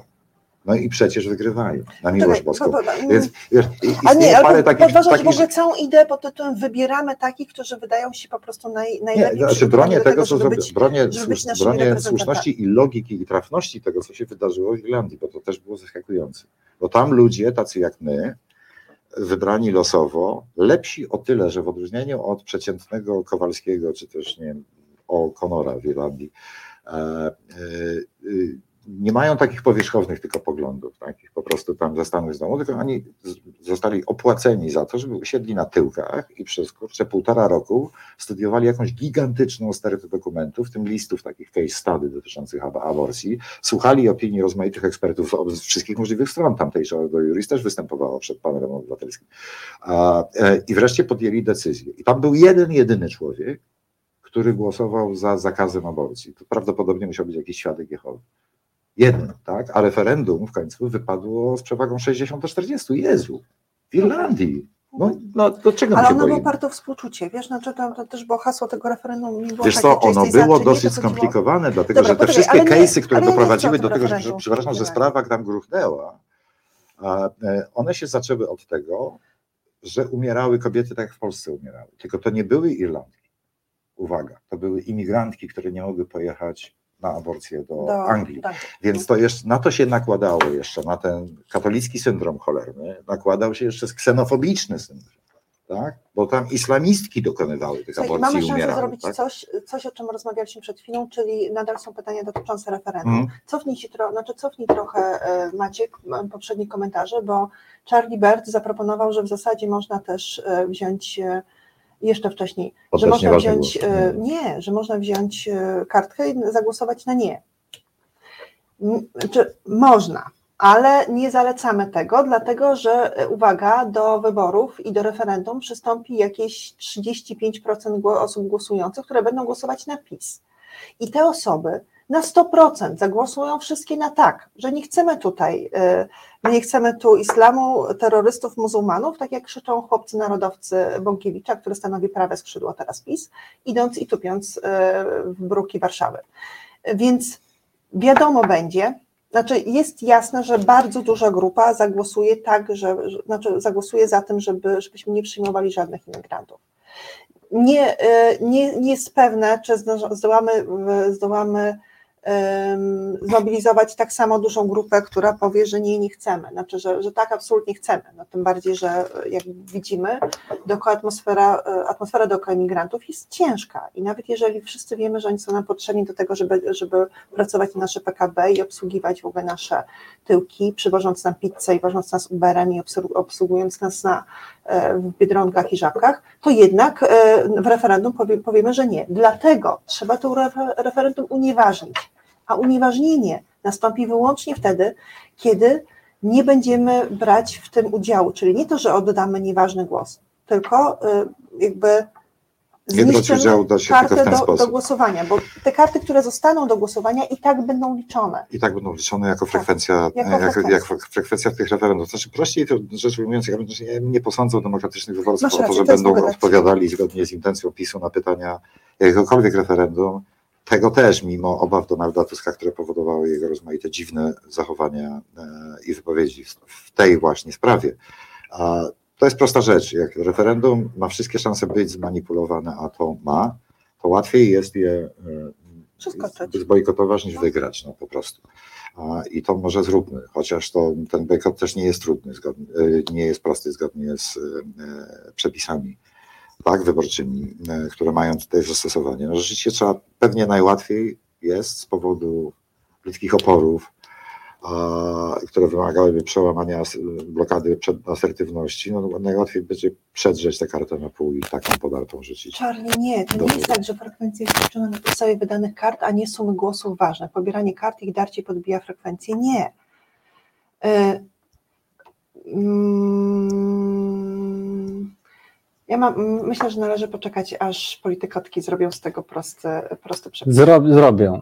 No, na, na szczęście, Właśnie się- muszę się przygotować do tego. na szczęście Ew- Ewa Łętowska dostarcza na ten temat, przepraszam, to pseudonim, dosta, e, napisała to pod pseudonimem, no, dostarcza na ten temat e, wi- wiedzy Tak. i się nią powszechnie dzieli. Myślę sobie, że, że I to jest właśnie, znaczy, na szczęście mam jeszcze trochę czasu, żeby, żeby akurat to przekazać. To jest dosyć prosta, e, prosty przekaz, ale też wyzwanie dla storytellera, no, jakby jak pokazuje praktyka, pomysły typu, pomysły na przykład na wspólną listę typu Adama Borowskiego z numerowanymi miejscami, one w praktyce, kurczę, bardzo wątpię, czy to się rzeczywiście uda, czy ludzie pojmą tę logikę, bo też wyborcza praktyka pokazała ten słynny przypadek kiedy PSL wygrał wy- wybory, dlatego że był w książeczce do głosowania zamiast na kartach do głosowania i był na pierwszym miejscu, bo taki numer A wylosował. miała 17 komitetów. W związku z tym ludzie zaczęli skreślać między P- PSL-owcami, nie zauważając, że w zasadzie nie dokonują wyboru i nie, nie, nie zaglądając nawet na O pozostałe właśnie, karty. chcę Wam powiedzieć, że Pani Ewa Łętowska będzie dzisiaj gościem e, w, w programie i będzie można zadać jej to pytanie. E, Zaraz po mnie jest Blanka Dugaj, ale po Blance Dugaj, e, która będzie opowiadała o, o Grekach, będą rozmowy pan, Jana Szczepańskiego i który właśnie będzie rozmawiał z Panią Ewą Łętowską, więc e, be aware za jakieś dwie i pół godziny. Słuchaj, ja bym chciała wrócić do tego momentu, kiedy, kiedy mówisz o jednej liście, i chciałabym puścić Wam kolejne, kolejne politykotki o jednej liście e, Artura Wyrzykowskiego. Posłuchajcie, bo są fajne. Uważam, Jak działa podział mandatów w Sejmie? Normalnie. Nie. To jak? Domyślna sytuacja, czyli nie nasza, jest taka. Każda partia dostaje tyle procent mandatów, ile procent głosów zdobyła. Na przykład, jeśli PiS zdobywa 44% głosów, to dostaje 44% mandatów. No, To tak nie działa. Faktyczna sytuacja, czyli nasza, jest taka. Im więcej głosów zdobywa partia, tym większy bonus dostaje przy podziale mandatów. Na przykład w 2019 roku PiS zdobyło 44% głosów i dostało 51% mandatów. Trzy partie demokratycznej opozycji zdobyły w sumie ponad 48% głosów. Ale ponieważ to były trzy listy, a nie jedna, to dostały tylko 46% mandatów. Resztę wzięła Konfederacja. Jej 7% głosów dało im tylko 3% mandatów. To się może wydawać głupie, ale nie jest głupie. Ta metoda podziału mandatów jest stosowana w wielu krajach i pozwala tworzyć stabilny rząd partii, która wygrywa. Metoda Donta promuje duże partie kosztem małych partii, czyli masz duży wynik, to będzie nagroda. Masz mały wynik, to będzie kara. Inny przykład to okręg numer 12, czyli Kraków. Do zdobycia jest 8 mandatów. W 2019 roku PiS zdobyło 53% głosów i dostało 75% mandatów. PO zdobyła 23% głosów i dostała 25% mandatów. Pozostałe trzy partie nie dostały żadnego mandatu, chociaż każda z nich zdobyła 7 lub 8% głosów. Dlatego bardziej opłaca się jedna duża koalicja niż kilka małych partii. Nawet jeśli na taką koalicję zagłosuje mniej osób niż zagłosowałoby na te partie oddzielnie, to wciąż te mniej głosów może oznaczać więcej mandatów w Sejmie. Gdyby w poprzednich wyborach trzy partie demokratycznej opozycji stworzyły jedną listę i zdobyły 48% głosów, to dostałyby większość mandatów, czyli PiS by nie rządziło. Na stronie kalkulatorsejmowy.pl jest prosty symulator. Możecie się nim pobawić, żeby zrozumieć ogólne działanie tego mechanizmu. Ja je... ci liderzy to są jacyś idioci, przecież i tak potem będą rządzić razem, to niech się kurwa już teraz dogadają na jedną listę. Jest oczywiste, że tworząc jedną listę straci się część głosów. Jest też oczywiste, że zyska się wiele mandatów. Można zbadać preferencje wyborców i oszacować, czy zysk będzie większy niż strata. W ostatnich tygodniach powstało wiele sondaży i raportów, z których wynika: tak, jedna lista opłaca się wyborcom demokratycznej opozycji, bo ich reprezentacja w Sejmie będzie większa. Jednak to, co opłaca się nam, społeczeństwu, nie zawsze opłaca się politykom. Liderzy i działacze partyjni mogą stracić na takiej koalicji. Boją się, że ich partie przestaną być widoczne i wszystko pochłonie najsilniejsza partia, czyli PO. No kurwa, ale zyskiem jest Polska bez PiS i bez Konfederacji. To prawda. Odpowiedzialni liderzy poradziliby sobie z wynegocjowaniem umowy koalicyjnej, która jest jednocześnie dobra dla nich i dobra dla Polski. Jak PiS chciało mieć Polskę bez Tuska i PO, to się dogadali z mniejszymi partiami prawicowymi. Cały czas się spierają i walczą ze sobą, ale cały czas są dogadani. Oni potrafią, a opozycja nie. Dlatego oni rządzą, a opozycja nie. Dlaczego, dlaczego moi reprezentanci to są zawsze tacy Janusze polityki? Czy jedna lista partii opozycyjnych do Sejmu rozwiąże wszystkie nasze problemy? Nie. Oprócz jednej listy potrzebna jest skuteczna komunikacja takiej koalicji oraz atrakcyjny program, który ta koalicja będzie realizować. Jedna lista jest narzędziem, które uprawdopodobnia odsunięcie PiS od władzy. A w naszej sytuacji, gdy wszystkie sondaże pokazują, że jesteśmy na granicy, skorzystanie z tego narzędzia może przesądzić, jak będą wyglądać kolejne 4 lata, jak będzie wyglądać nasze życie. Czy odzyskamy prawa i instytucje, które traciliśmy przez ostatnie lata? A może czeka nas to samo bagno, tylko jeszcze gorsze, bo doprawione oszołomstwem Konfederacji. PiS wciąż wygrywa w sondażach, mimo że jeszcze nie zrobiło tego, czego wszyscy się spodziewamy. Jeszcze nie rozdali miliardów publicznych pieniędzy, żeby przekonać do siebie wyborców i jeszcze nic nie oszukali przy organizacji wyborów. Więc już jesteśmy na etapie, w którym jedna lista opozycji jest niezbędna, żebyśmy w ogóle mieli szansę uniknąć rządu PiS i Konfederacji. Te wybory zdecydują o naszej przyszłości. Nie możemy czekać, aż liderzy partii demokratycznych spełnią nasze oczekiwania. Czekaliśmy przez kilka lat i na pół roku przed wyborami nasze perspektywy są beznadziejne. Wicepremier Mencen, kurwa pier...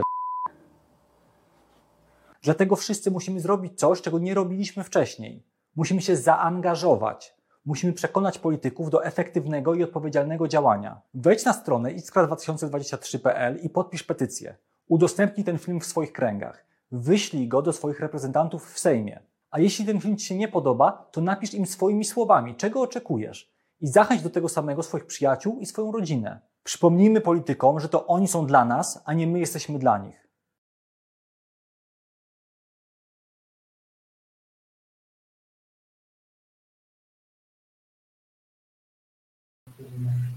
I jak Wam się podobało? I to nie jest pytanie do Was, to jest pytanie do widzów, którzy mam nadzieję, że odpiszą, e, ponieważ to e, Artur mówi, że to jest e, najbardziej jego popularny filmik. W tym sezonie, tak. W tym sezonie powstało jeszcze wiele filmów. e, Raczej ta intensywna jesień dopiero przede mną, ale ten był taki, e, e, który właśnie dawał ludziom informacje, których oni, oni nie mają.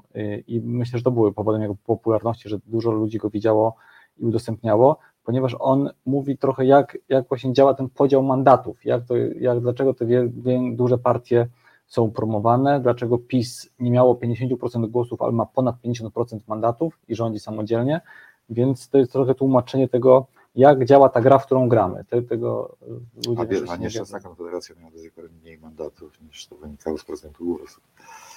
I to jest e, trochę tak, jeszcze raz wrócimy do tego e, początku naszej dyskusji, kiedy ja mówiłam Wam o tym, że to jest dwóch aktywistów, każdy myślących niemal tak samo, prawie na, na wiele tematów, jak jest, jak, o, jak, o których wiem, o których e, oglądałam filmiki, natomiast o innych sposobach działania. Ale e, cel, znaczy w zasadzie, me, znaczy może nie metoda, strategia jest inna, a znaczy strategia jest taka sama, inne są, e, jakby inne są metody dochodzenia do niej. Chodzi o to, żeby ruszyć ludzi, żeby ludzie ruszyli polityków. Czy ja dobrze myślę, że to jest taka rzecz, którą robi każdy z Was? Tak, ale nie tylko. To zależy od sytuacji, o którą ja omawiam. No, kiedy apeluję do tego, żeby była jedna lista, to rozsądnie jest, ym, z mojego punktu widzenia, przekonać do tego jakąś grupę ludzi, żeby ta grupa ludzi naciskała na polityków. To już trzeba sobie powiedzieć, to się już nie udało.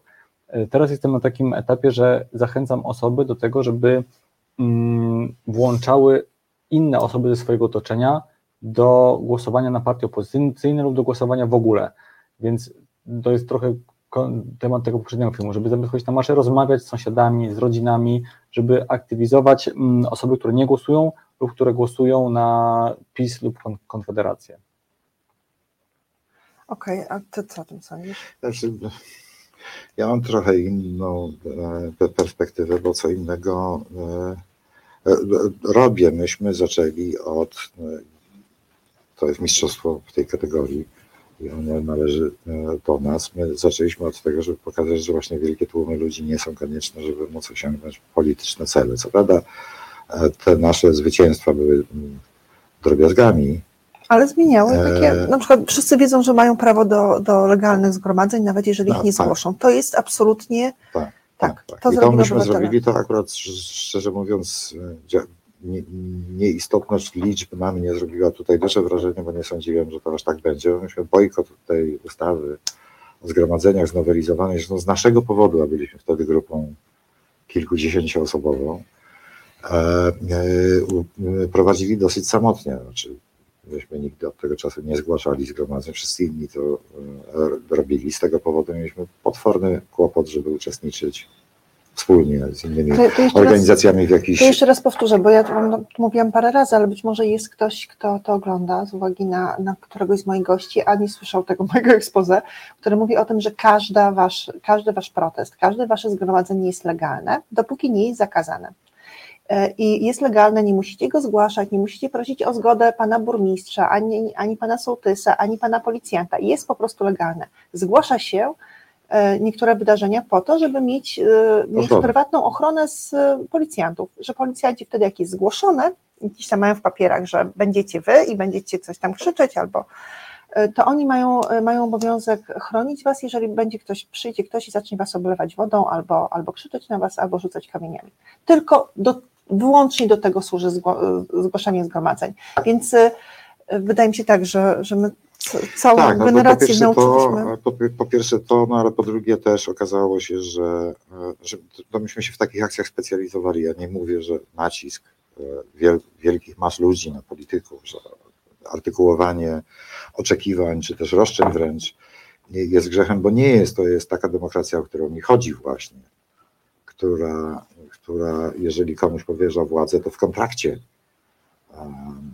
i- do której, y, to, to jest takie społeczeństwo, do którego jeśli przychodzi polityk i mówi, poprzyjcie mnie w wyborach, mówię, okej, ale zrób to i to. A e, pod takimi, a nie innymi warunkami my to zrobimy. Tak? No jednym z takich roszczeń oczywistych dzisiaj powinno być to, które dotyczy wspólnej listy, to okazaliśmy się za słabi. A, to całkiem po prostu, że oni i tak wiedzą, Poczekaj, i to jest to już jest- dalsza opowieść. My nie, nie tak wiedzą, znaleźliśmy tylko- drogi. Znaczy, ja, to nie jest tak, że okazaliśmy się słabi. Mi się wydaje, słuchaj, że, że nie, nie, może nie połączyliśmy się wcześniej, czy cokolwiek, nie znaleźliśmy dobrej drogi.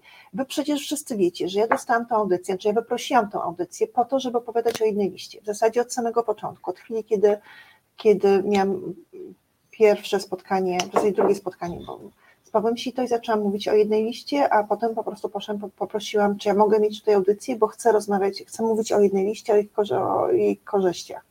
I dlatego moje programy są dosyć nudne, bo one w dużej mierze za każdym razem dotyczą wyłącznie, nie śpicie, ale bo wyszło mi, że ja mogę mieć taki wpływ, że ja nie robię takich fajnych filmików jak, jak Artur, nie mam e, jakby nie mam tej, e, tego konceptu i tego, tej umiejętności mm, analizy drobiazgowej, jaką ma Paweł e, Kasprzak, ale potrafię siedzieć i gadać i no i dlatego jakby tu jestem. Wydaje mi się, że byliśmy za słabi w tym sensie, że, y, że każde badanie pokazywało, że większość ludzi chce głosować na, znaczy, że niemal wszyscy wyborcy opozycji chcą wspólnej listy, że poszedł marsz um, opozycji, nie opozycji, tylko poszedł marsz KO, w zasadzie PO, y, i na tym marszu byli ludzie mówiący o tym, że chcemy wspólnej listy opozycji. Znaczy, jakby wszystko dookoła chciało, a my nie znaleźliśmy takiego przełożenia tego, co, co ludzie robią maszerując nogami, na, na działania polityków. Znaczy, wiesz co, dlatego, że tutaj akurat mam sporo do, do powiedzenia, ale to są takie rzeczy, które w zasadzie ja nie, się sam zacząłem wahać, czy należy je wypowiadać na tam chwilę no przed, na, na, na chwilę przed wyborami, ale ja też wiem, dlaczego tak się dzieje. Otóż e, znaczy od tego, co my chcemy i czego ewentualnie żądamy, e, nic nie zależy w tym sensie, że wychowaliśmy e, się w tym, co często się nazywa niezbyt słusznie duopolem, ale w tym plebiscytarnym takim boju z pisem do tego stopnia, że politycy świetnie wiedzą, że dobra, okej, może im się to nie podobać, że wstawimy tu Jazdowskiego, ale i tak na niego zagłosują. Świadomie używam tego e, przykładu, ponieważ uwa- uważałem i nadal uważam, e, że to, co jest do zrobienia, to jest powiedzieć nie, zagrozić im urwaniem głosów. Ja startując przeciwko Jazdowskiemu urwałem te swoje 15% e, e, głosów, czyli zebrałem widownie, przepraszam za to słowo, bo, bo e, czuję się ogromnie związany z tymi ludźmi, którzy na mnie zagłosowali, e, znacznie przewyższającą to, co Artur zbiera, bo to było 85 720 osób, w samej Warszawie. e, nie, za granicą też, e, którzy na mnie głosowali i i nic. Znaczy, generalnie jak się pojawiło zagrożenie, że Kasprzak znowu zafika, jeżeli oni zaczną rozrabiać albo go ignorować, zero kosztów z ich punktu widzenia. I to jest tak, że, że ja nie, całkiem niedawno dostałem ofertę, przepraszam, że to wrzucam. Opowiedz, to nie jest. tak. Całkiem niedawno dostałem, wczoraj dokładnie, dostałem ofertę startu w wyborach sejmowych do, y, z list lewicy. I ona się pojawiła też oczywiście z takiej interesownie z ich punktu widzenia. Znaczy, no, e, lewica ma trzy miejsca w okręgu warszawskim w Sejmie, a ponieważ sondaże się zmieniają, to będzie miała prawdopodobnie dwa, może jeden nawet. No ale powiedzmy, że dwa, oni to, że dwa. No i jeżeli Kasprzaka wezmą na tę listę i on wejdzie, nie daj Panie Boże, no to nie będzie takie nie daj Panie Boże, bo walczy trzecie miejsce. Tak? E, Więc to są tego typu kalkulacje. Ja o tym świetnie wiem. To zresztą e, ludzie z którymi, z lewicy, z którymi rozmawiałem, przecież tego nie ukrywali. E, Natomiast się okropnie cieszę. Nie nie wiem, co zrobię, ale się okropnie cieszę, dlatego że no to właśnie o to chodzi, żeby oni w tych swoich kalkulacjach brali pod uwagę znowu zyski i straty, tak? To jest to samo, co w stosunku do PiS. E, I w tych kosztach e, po- pojawiła się taka zmienna, No która wie, wyraża ale może- nasze, może jest która wyraża nasze postulaty. Po prostu jesteś, znaczy uznali, Nie, to nie tak jak, w ogóle tak jak te skomplikowane. 87 tysięcy osób, które głosowało na ciebie w, poprzednim, w poprzedniej edycji, że takie osoby powinny być w Sejmie i moim zdaniem powinny być jednak w Sejmie, a nie, w- a nie w Senacie. Czy ja mogę poprosić, y, czy ja mogę poprosić Maćka o, y, o mem politykotków, który, ostatni, który mnie rozbawił. Y, On, on sobie będzie wisiał, a ja wam będę mówiła o tym, że jeszcze o politykotkach, o tym, że tam jest kalkulator wyborczy. Kalkulator nazywa się kalkulatorsyjmowy.pl, ale również politykotki bardzo często do niego linkują na, na końcu każdego filmu.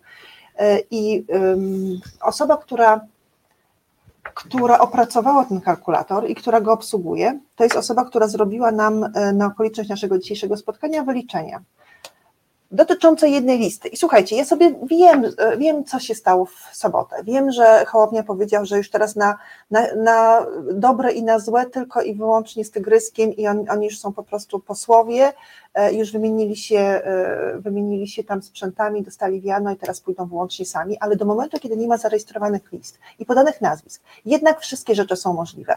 I chcę Wam powiedzieć, że jest tak, jak mówię od paru miesięcy, czyli od e, marca e, opozycja, o właśnie o to chodzi. E, Od marca opozycja nie ma żadnych, znaczy nie ma przewagi w mandatach i nie ma ich. I cokolwiek by nie robiła, ich nie ma.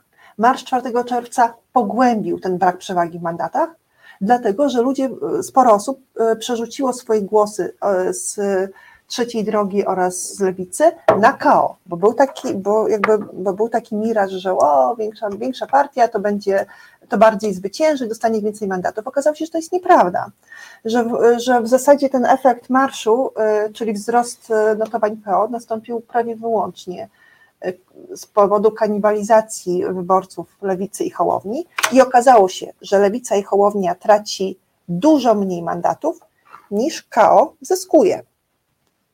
Rozumiecie? Odwrotnie, traci więcej mandatów. Traci więcej, tak. O Jezus, widzisz, zaczęłam się skupiać na, na sobie samym rysującym tutaj domki.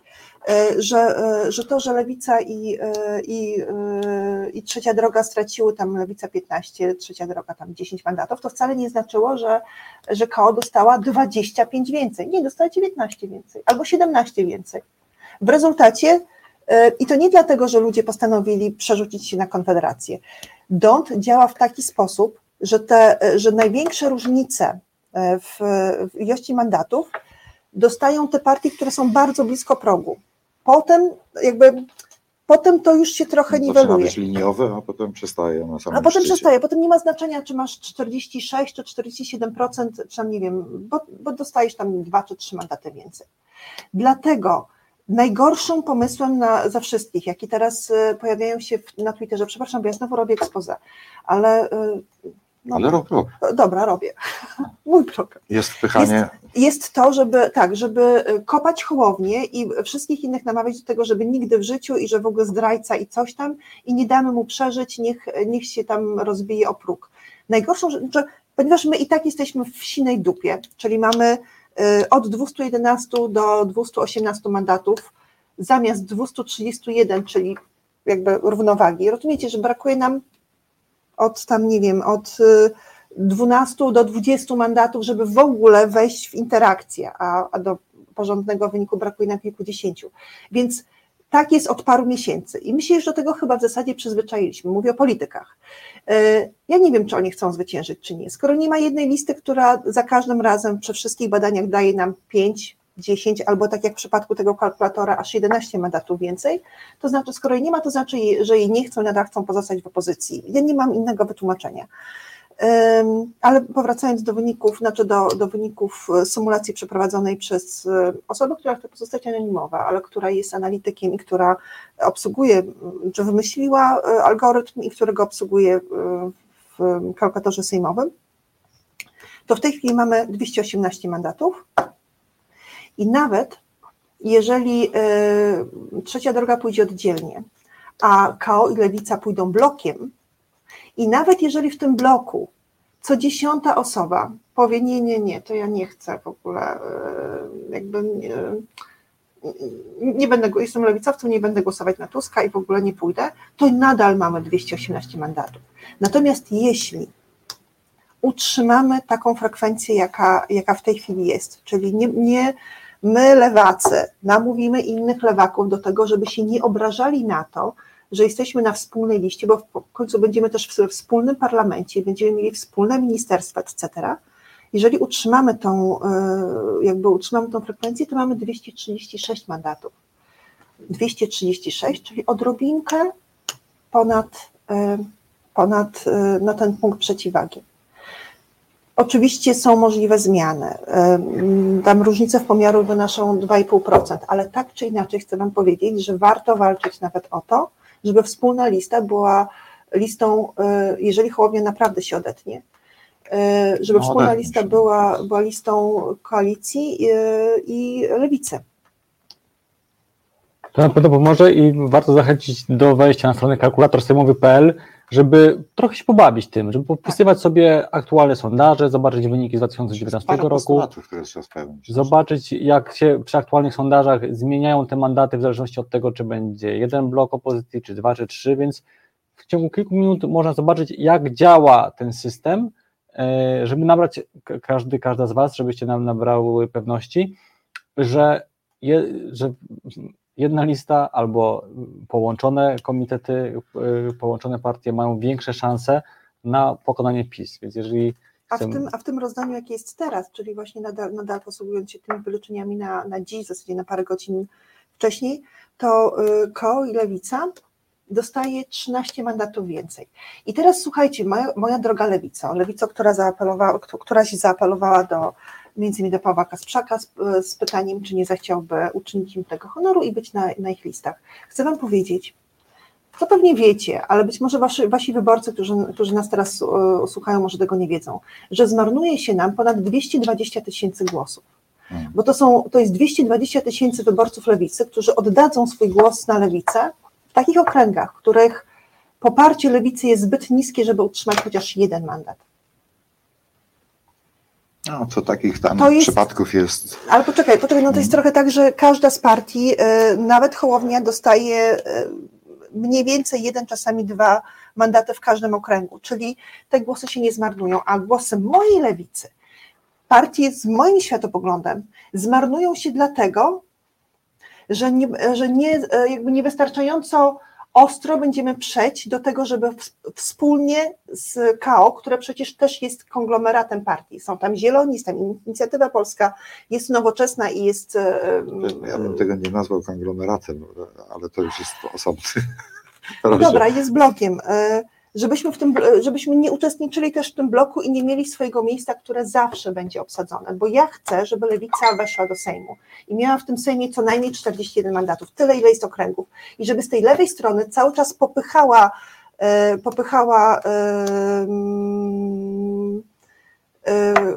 Tuska, która to ty użyłeś tego określenia, że na Erasmusie, tak, to, to, to, to No tak, że na Erasmusie nauczył się jak być, jak być lewicowym politykiem, bo przestanie być lewicowym politykiem, jeżeli z lewej strony nie będzie miał kogoś, kto, kto regularnie będzie go będzie go popychał i do tego potrzebna jest nam wszystkim lewica w Sejmie. Więc lewico, proszę Was, ja wiem, że, że trochę boicie się tego, żeby zrobić szum wokół tej sytuacji i, e, i nie wyjść na, na łami strajka, który jeszcze się czegoś domaga, ale przyjdź do tego, żeby mieć wspólną listę z, e, z koalicją i wytłumacz swoim wyborcom, że tak jest dla Was lepiej. ja pomogę w tym tłumaczeniu. Tak, tak, Artur, Artur Wyrzekowski. Załat, załatwimy to, tylko musicie pomoże. się dogadać tam na górze. Obywatele pomogą? Znaczy, ja nie, będziemy się dzisiaj zastanawiać, co zrobić z tą ofertą. E, to od Ciebie zależy, możesz powiedzieć, pójdę z Wami, jak, jak Tusk też pójdzie na tej samej liście. No, y, standardowa odpowiedź nasza, rzadko kiedy używana, bo też nikt do tej pory żadnej tej, poza lewicą, żadnej takiej propozycji nam nie składał, ale standardowa odpowiedź byłaby taka, ok, bardzo dziękujemy, ale my chcemy wspólnej listy i co więcej, nie takiej wytargowanej w gabinetach, tylko e, skomponowanej z jakimś udziałem wyborców. Już tam, pomijam już ten wątek, bo on jest dodatkowo kłopotliwy. E, chociaż ważny, dlatego ważny, że, tak. dlatego że on zwiększa wiarygodność całego tego przedsięwzięcia zdecydowanie i zdejmuje parę programowych problemów, też bardzo zdecydowanie, które są trudne do przeskoczenia. E, Natomiast ten, natomiast y, no, no w tej sytuacji, no ja nie, nie, wiem, wygląda na to, że, że poważnie rozważymy taką możliwość, żeby się zgodzić na start i chcielibyśmy, żeby takich kandydatów obywatelskich było Więcej. więcej żeby lewica uszanowała ich niezależność, to znaczy, żeby umożliwiła deklarację, znaczy nie zapisywania się do klubu e, parlamentarnego lewicy po ewentualnych wyborach, po to, żeby w parlamencie była reprezentacja ludzi, którzy reprezentują rządzonych, a nie są wyrazem rządzącej większości, co uważam za fundamentalnie ważne dla przetrwania demokracji, zwłaszcza w tych kryzysowych warunkach, które nam e, grożą. A, No ale oczywiście y, y, ja nie wiem, czy ktokolwiek posłucha, zwłaszcza Tusk tak naprawdę, apeli o e, wspólną Paweł, listę. poczekaj, ja myślę, że Tusk słucha tego, co mówił jego wyborca. Ci wyborcy też Nie. oglądają ten, e, oglądają Nie, ten Tusk program. ma całą ekipę w mediach, innych niż twoje, która tłumaczy wyborcom, na czym polega dorosła polityka. Poczytaj sobie teksty e, Mariusza Janickiego w polityce, nawet te krytyczne ostatnio. I poczytaj sobie teksty w gazecie wyborczej i będziesz miał odpowiedź e, na to wszystko. Wiesz, jak ja puściłem tweeta wczoraj, że Lewica zaproponowała mi kandydowanie, to z gazety wyborczej dzisiaj dostałem telefon. Ja nie- zupełnie jak nie polityk oczywiście, bo nie, jestem, zareagowałem w ten sposób, mówiąc, że pan nie widzi, jak to jest cholernie charakterystyczne. Ja się pałuję ze startem do Senatu i wymuszeniem jakiejś elementarnej logiki w tym Senacie, bo jej nie ma i Senat przegrany. To każdy kretyn powinien to wiedzieć. Na bank przegrany Senat, chyba że coś się bardzo radykalnie odwróci w sondażach. To widać czarno na białym. Każdy idiota, który się zajmuje polityką i kalkulacjami wyborczymi, powinien to dzisiaj wiedzieć. I wszyscy udają, że tego nie wiedzą. I facet e, z Gazety Wyborczej dzwoni dzisiaj do mnie z pytaniem, co zamierzam i co słychać. Jak się dowiedział, że Lewica zaproponowała mi start.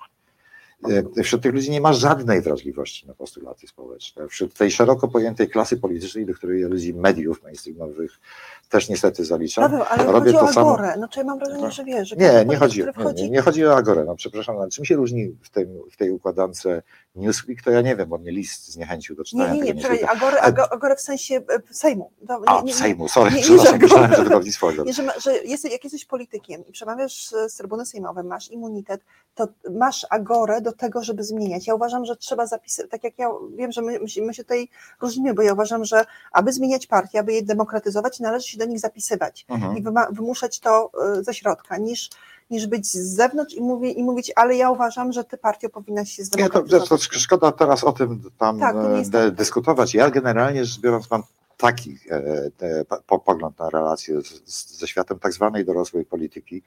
To określenie dorosła polityka jest tak potwornie paternalistyczne i wkurzające, nawet jeżeli się to ironicznie wypowiadają na ten temat, tak po, po politycy, że- że to samo powinno, samo to użycie tego słowa powinno ich dyskwalifikować w wyborach. No jak można mówić wyborcom, że są dziećmi, którzy nie wiedzą, które nie wiedzą, na czym polega dorosła polityka, a ja, który proszę o wasze poparcie, to wiem i będę, was teraz instruował, ale żyjemy w tak folwarcznym społeczeństwie, tak nawykłym do tych warunków, że już nikt z nas na to nie reaguje. Tak I pozwalamy im na to, poczekaj. No. I teraz e, wiesz, z, tym, z tym światem dorosłej po- polityki, wiesz, no to e, e,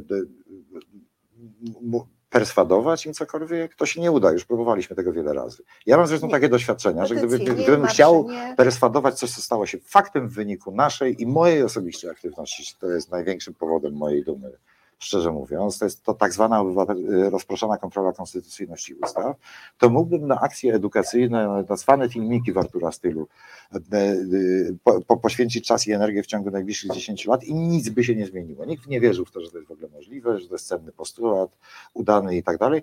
Myśmy po prostu w kilka osób, potem w kilkadziesiąt, potem w kilkaset, ale nigdy w setki tysięcy poszli do sądu łamiąc ustawy pisowskie. I stawaliśmy przed tym sądem i rozproszona kontrola konstytucyjność nagle stała się faktem, co więcej, uzna, uznawanym za bezcenny przez wszystkich, którzy jeszcze chwilę przedtem mówili, że to bzdura jest i anarchia To prawna. ja jeszcze tylko wam E, Więc... wytłumaczę, przepraszam, bo co, to, co Paweł ma, ma na myśli mówiąc rozproszona kontrola konstytucyjności, to znaczy, że każdy, e, każdy najmniejszy sędzia w najmniejszym sądzie rejonowym w każdym mieście Może orzekać wprost z konstytucji. może orzekać wprost konstytucję. Nawet Nie- jeśli to jest wbrew ustawie. Tak? Jest to zresztą zapisane w Konstytucji, nie pamiętam w którym artykule, który mówi, że Konstytucja sto- stosuje się bezpośrednio. Ale Pierwszym sędzią był sędzia Bileński. e, pierwszym sędzią, nie, to chyba nie, nie, nie bo, bo boję się Ale to tutaj był- dawać mu palmę pierwszeństwa. W- każdym razie z sędzią Łukaszem Bielińskim mieliśmy w, w tej początkowej fazie naj, najwięcej do czynienia. On się zachował wyjątkowo dzielnie i poniósł za to niestety konsekwencje. Złamano mu karierę, w odróżnieniu od mojej kariery, której nie złamano. Tak i e, no, natomiast jeśli o polityków chodzi i to w jaki sposób da się im, im zreformować te, te ich antydemokratyczne praktyki partyjne, no to szczerze mówiąc tutaj, czy strategia taka będzie skuteczniejsza i tak dalej, to można dyskutować dużo. Mnie generalnie chodzi o takie bardzo podstawowe założenie, które e, dotyczy demokracji. To jest tradycja starsza niż pojęcie liberalizmu i niż wynalazek wyborów. To jest, znaczy obywatele muszą określić, to dotyczy również aborcji, muszą określić politykom twarde i nieprzekraczalne warunki, e, na jakich rządzą. Na tym powinien polegać generalnie kontrakt na ustrój i na to, na władzę, jaką im się powierza w akcie wyborów. Dlaczego to jest stara tradycja? Dlatego, że ona się zaczęła w Anglii od XIII wieku, od Wielkiej Karty Swobód. To wtedy baronowie akurat co prawda wyłącznie, ale powiedzieli królowi, wała, tak, tych i tych rzeczy nie wolno ci robić. W Polsce, o czym nie pamiętamy, to jest tradycja młodsza, ale również imponująco stara, bo to jest XVI wiek, pakta, konwenta i artykuły henrykowskie, których nie wydzierżył Henryk Walezy i spierniczył do Francji, uznając całkiem słusznie, że w tych warunkach on nie da rady rządzić. Tak.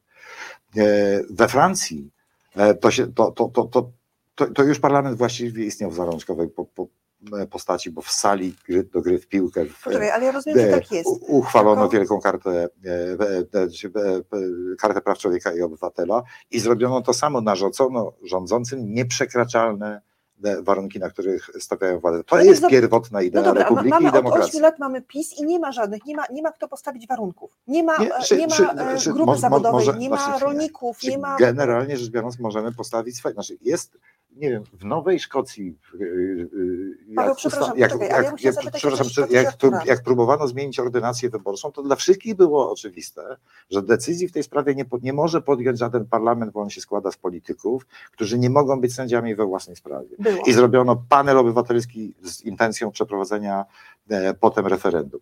W, w cywilizowanych, dojrzałych, demokratycznych społeczeństwach, bo nie demokratycznych ustrojach nawet, jest zupełnie oczywiste, że politykom trzeba wyznaczyć warunki gry. A wśród ruchów demokratycznych, obywatelskich ruchów demokratycznych w Polsce, z wyjątkiem obywateli RP, co znów nie, również z dumą oświadczam, nie ma w ogóle świadomości istnienia takiej potrzeby.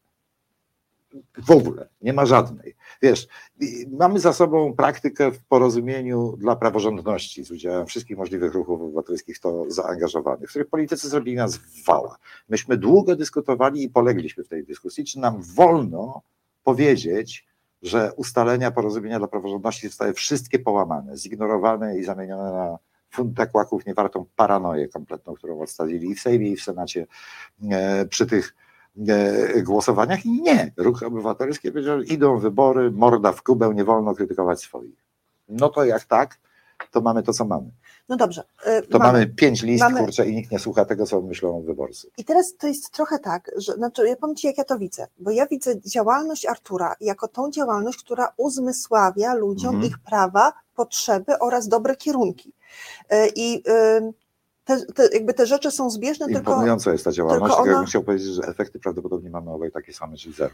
Wiesz co, ja nie, znaczy ja nie wiem tak naprawdę oczywiście, jak, jak można opisać te efekty. No. To, że więcej osób wie o Doncie. Ty na przykład e, na początku wypowiedzi powiedziałaś o tym, że jak można traktować ludzi jak dzieci, którzy, którzy nie wiedzą o co w tym chodzi. Artur, przepraszam, ja mówię o tobie znowu po raz, mam takie wrażenie, że ty zdajesz sobie sprawę, że ludzie pewnych rzeczy nie wiedzą i to nie tylko niuansów, tylko tych takich najbardziej istotne. podstawowych, tych, których uczyliśmy się na WOSie tak strasznie dawno temu, że kompletnie tego nie rozumiemy. Nie, no właśnie tego nas chyba nie, nikt W, nie w rezultacie, w rezultacie bez, wiesz, bez ja żadnego. WOS za tak- komuny. Ja miałam włos taki niebieski, w ogóle nie, nie czytałam tej książki, była strasznie nudna, w ogóle nikt mnie tego nie nauczył. Ja bo wiesz, uczyłam się tego jako naprawdę bardzo dorosła No osoba. to się tego się uczysz w praktyce, niestety. No i generalnie uczyłam się w obywatelach tak, tych wszystkich No właśnie. elementów. Poczekaj, bo Jak ja nie chcę, powiedzieć, położysz głowy pod topór, to się nie dowiesz. ja chcę powiedzieć o tym, że e, znaczy, no właśnie niekoniecznie. Jedni kładą pod topór, a potem tacy inni widzą, jak to się dzieje i potrafią to przełożyć na język, wiesz, na język działań. Ty nie gardzisz ludźmi, którzy nie wiedzą pewnych rzeczy. No Nie robisz właśnie. filmików e, jakby z punktu widzenia osoby, która, która poinstruuje cię, co masz zrobić. Staram się oczywiście. Czasami dochodzą do mnie głosy, że te, te, ten drugi człowiek, którego ja też gram w tych filmach, e, taki zwykły Głupek. człowiek, że on czasami jest tak przedstawiony jako trochę osoba. Tak. Tak, więc mm, nie jest to moją intencją na pewno.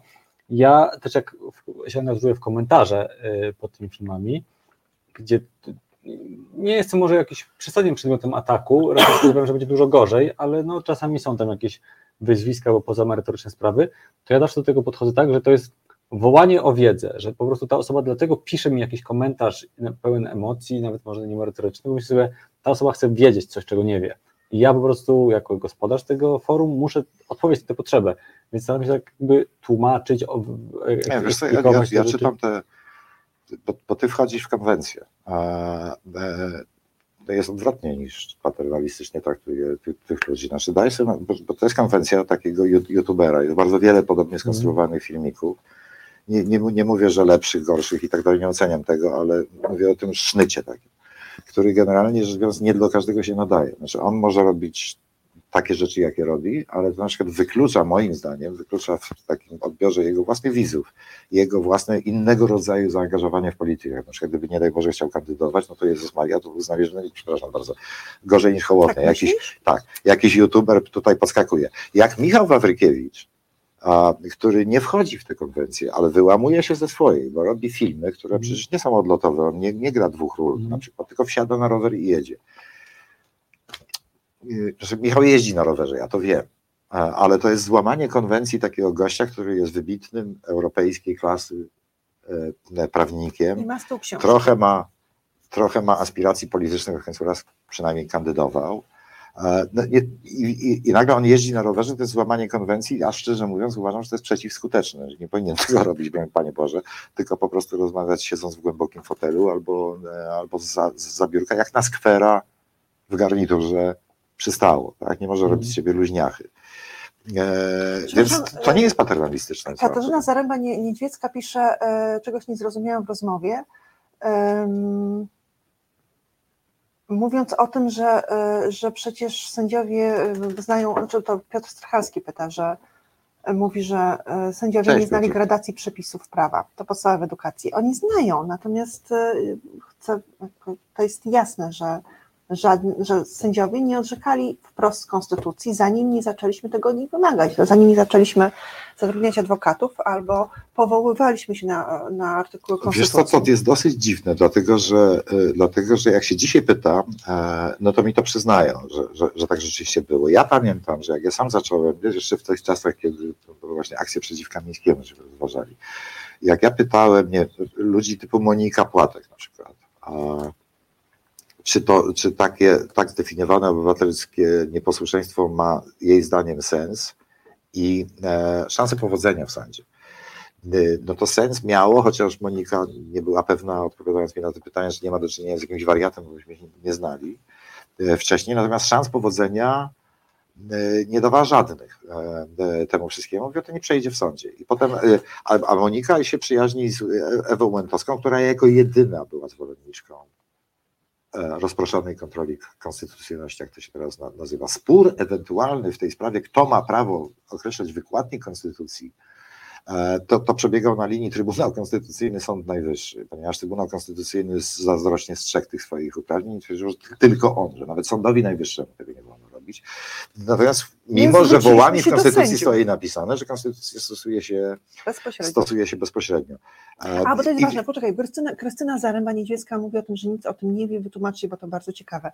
Stoi jak byk, konstytucja stosuje się bezpośrednio. I jeżeli w konstytucji jest, e, jest e, zapis mówiący o tym, że jest Każdy ma wolność zgromadzeń.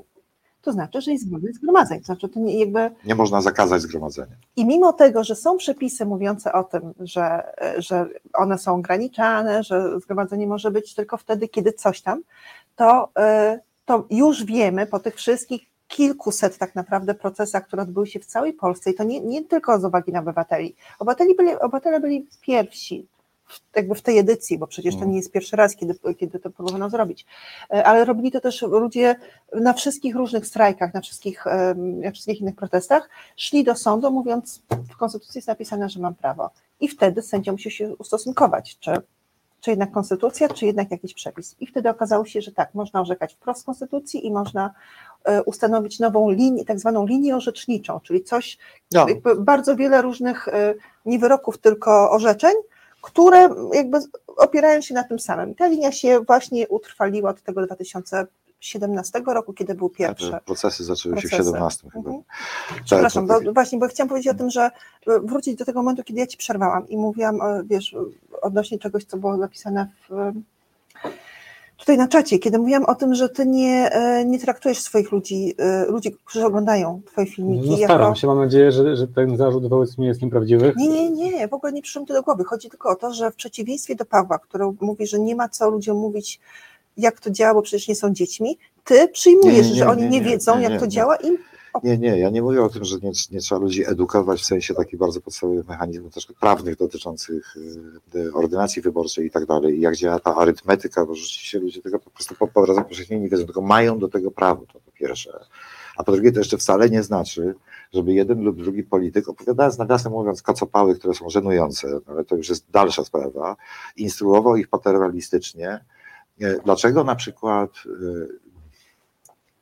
należy zapomnieć o takiej podstawowej dla nich wartości, jaką jest wolność wyboru dla kobiet? To nam przez lata tłumaczono, to teraz dopiero to zmienił e, narrację, ale w dalszym ciągu tę samą uprawia, gdy idzie o prawa człowieka, o życie człowieka na białoruskiej granicy. Przecież. I Frankowi Starczewskiemu, który fikał tam śmieszne, pokazywane w memach, koziołki na, na, na, na tym pograniczu e, białoruskim, traktuje go jak dziecko, że to jest niepoważne. E, No takich rzeczy nie, powinno być wolno robić w polityce, a Ale tego jest całe mnóstwo. Cholera, moim zdaniem to jest część dyskursu politycznego. Nie. Ja wiem, że jak, Nie, nie, nie. jak Znaczy, mówi to Tusk, to znaczy waży więcej niż kiedy mówi to Artur Wyrzykowski, ale to jest część dyskursu. Jeżeli prowadźmy go. Nie, że oczywiście, że prowadźmy go, że można mówić, że nieracjonalne jest i tak dalej, e, to lub inne zachowanie, natomiast nie wolno e, traktować paternalistycznie e, wyborców. Do tego usiłowałem się odwołać, startując na przykład przeciw Ujazdowskiemu. E, W różnych momentach starałem się odwołać, licząc na to, że wywołam jakąś reakcję rzeczywiście, nawiązując do Twojego pytania sprzed 15 pytań. E, Czy chcemy oddziaływać na polityków, czy na ludzi po to, żeby oni oddziałali na polityków. Mhm. No więc tego spróbowałem e, przecież, na przykład startując przeciw Ujazdowskiemu w wyborach. No i poparcie, które zdobyłem, było takie, jakie zdobyłem. Tu uwaga, bo to policzyłem bardzo dokładnie. Połowę z tych swoich 85 720 tu głosów, nie, nie całą połowę, ale prawie połowę, ja dostałem, o, o, uwaga, od sejmowych wyborców Konfederacji. Czyli to nie są nasi ludzie. Antysystemowców. Czyli procent tych, którzy e, e, oddali y, na mnie głos z, z, ze środowisk opozycyjnych czy z opozycyjnego elektoratu, to nie było 15, tylko 8. Tak? I to są ci ludzie, do których skutecznie odwołałem się, apelując e, o nich, do nich e, o, o to, by, no mówiąc w największym skrócie, postawili politykom warunki, na jakich akceptują ich rządzenie. A no, tyle się na to zdecydowało, ile się zdecydowało, tak? Wiecie co, może ja coś zrobię. To znaczy w, ramach tego, że tutaj każdy jednak robi trochę więcej niż kopie paszczą, to y, obiecuję Wam, że y, jak zapamiętacie tę audycję, dajcie mi parę godzin do jutrzejszego poranka. Ja w opisie audycji, jeżeli Facebook na to pozwoli, czy jeżeli YouTube na to pozwoli, podam Wam wszystkie adresy mailowe y, obecnych posłów i posłanek tej strony opozycyjnej, które jeżeli skopiujecie i w- wrzucicie w okienko y, do ukrytej wiadomości, żeby nie było tak, że oni siebie nawzajem będą widzieć, albo zrobię tylko dla kobiet dla mężczyzn, napiszcie do nich, czego chcecie, czego od nich oczekujecie. Pod własnym nazwiskiem, z własnego maila. Nie udało się zebrać podpisów pod, pod, pod petycją. Y, To co, to, co robią, y, to, co robi Paweł, y, trafia do czytelników Gazety Wyborczej, bo tam są drukowane jego listy, czyli trzeba też mieć abonament Gazety Wyborczej. Zresztą bardzo, bardzo to rekomenduję, bo to jest bo to jest dobra, potrzebna gazeta, podobnie jak e, Polityka, Mhm. podobnie jak Newsweek i podobnie jak Okopres i również Reset Obywatelski. Jeszcze raz dziękuję, że płacicie za nas pieniądze i możemy, możemy to wszystko robić. E, Ale można też napisać bezpośrednio, to jest absolutnie gorący czas, być może to są ostatnie nie wiem, 48 godzin przed podjęciem ostatecznej decyzji o tym, jak idziemy i czy wygrywamy, czy też po prostu się będziemy kopać po, po kostkach, bo Od czterech miesięcy, od marca, marzec, kwiecień, maj, czerwiec, lipiec, sierpień, no to od pięciu miesięcy mamy znacznie mniej mandatów niż te, które jest potrzebne do rządzenia krajem, więc niczego nie ryzykujemy. Możemy tylko, naprawdę, to nie, to nie jest jakaś tam, jakiś moment, w którym nierozważny ruch może nas strącić z piedestału. My jesteśmy głęboko pod piedestałem. Mamy jamkę wykup, wykup, nie wiem, wy, wykopaną pod piedestałem i tam sobie, nie wiem, gramy, gramy w kulki, udając, że wszystko jest ok. Znaczy, po, po, po, dzielając wszystkie wypowiedziane teraz przez Ciebie poglądy, chciałbym jednak powiedzieć, że mamy w kwestii list to, na co sobie bardzo wyraźnie zasłużyliśmy. W 2019 roku poszliśmy w trzy bloki, a każdy ówczesny sondaż przeliczony e, na mandaty pokazywał, czym to się skończy. Nawet wtedy, kiedy będziemy mieli przewagę 5% głosów, którą mieliśmy. A publikacje na ten temat Maciek, pochodzą, mema. pochodzą wyłącznie, pochodziły wtedy wyłącznie od obywateli RP. Sprawdźcie to, nikt inny tego nigdy nie napisał przed wyborami w 2019 roku. Założenie takie, że sztaby wyborcze partii politycznych ówczesne nie wiedziały, czym się ta zabawa skończy, jest moim zdaniem fałszywe. Nie mam zbytniego szacunku do intelektu tych panów, bo to są na ogół faceci, e, dla intelektu tych panów, ale tyle to potrafią akurat, bo to jest ich zawód i pasja życiowa. Wiedzą, które miejsca są biorące i kiedy się je traci. Nie mogli tego nie wiedzieć. No dobrze, zrobili. Nie sądzę też, Zrobili żeby żadna z redakcji 10. ówczesnych mediów nie była w stanie przeprowadzić tej operacji, którą ja wykonałem w 5 minut wtedy. Za każdym razem ją wykonywałem w 5 minut. Liczyłeś. Liczyłem.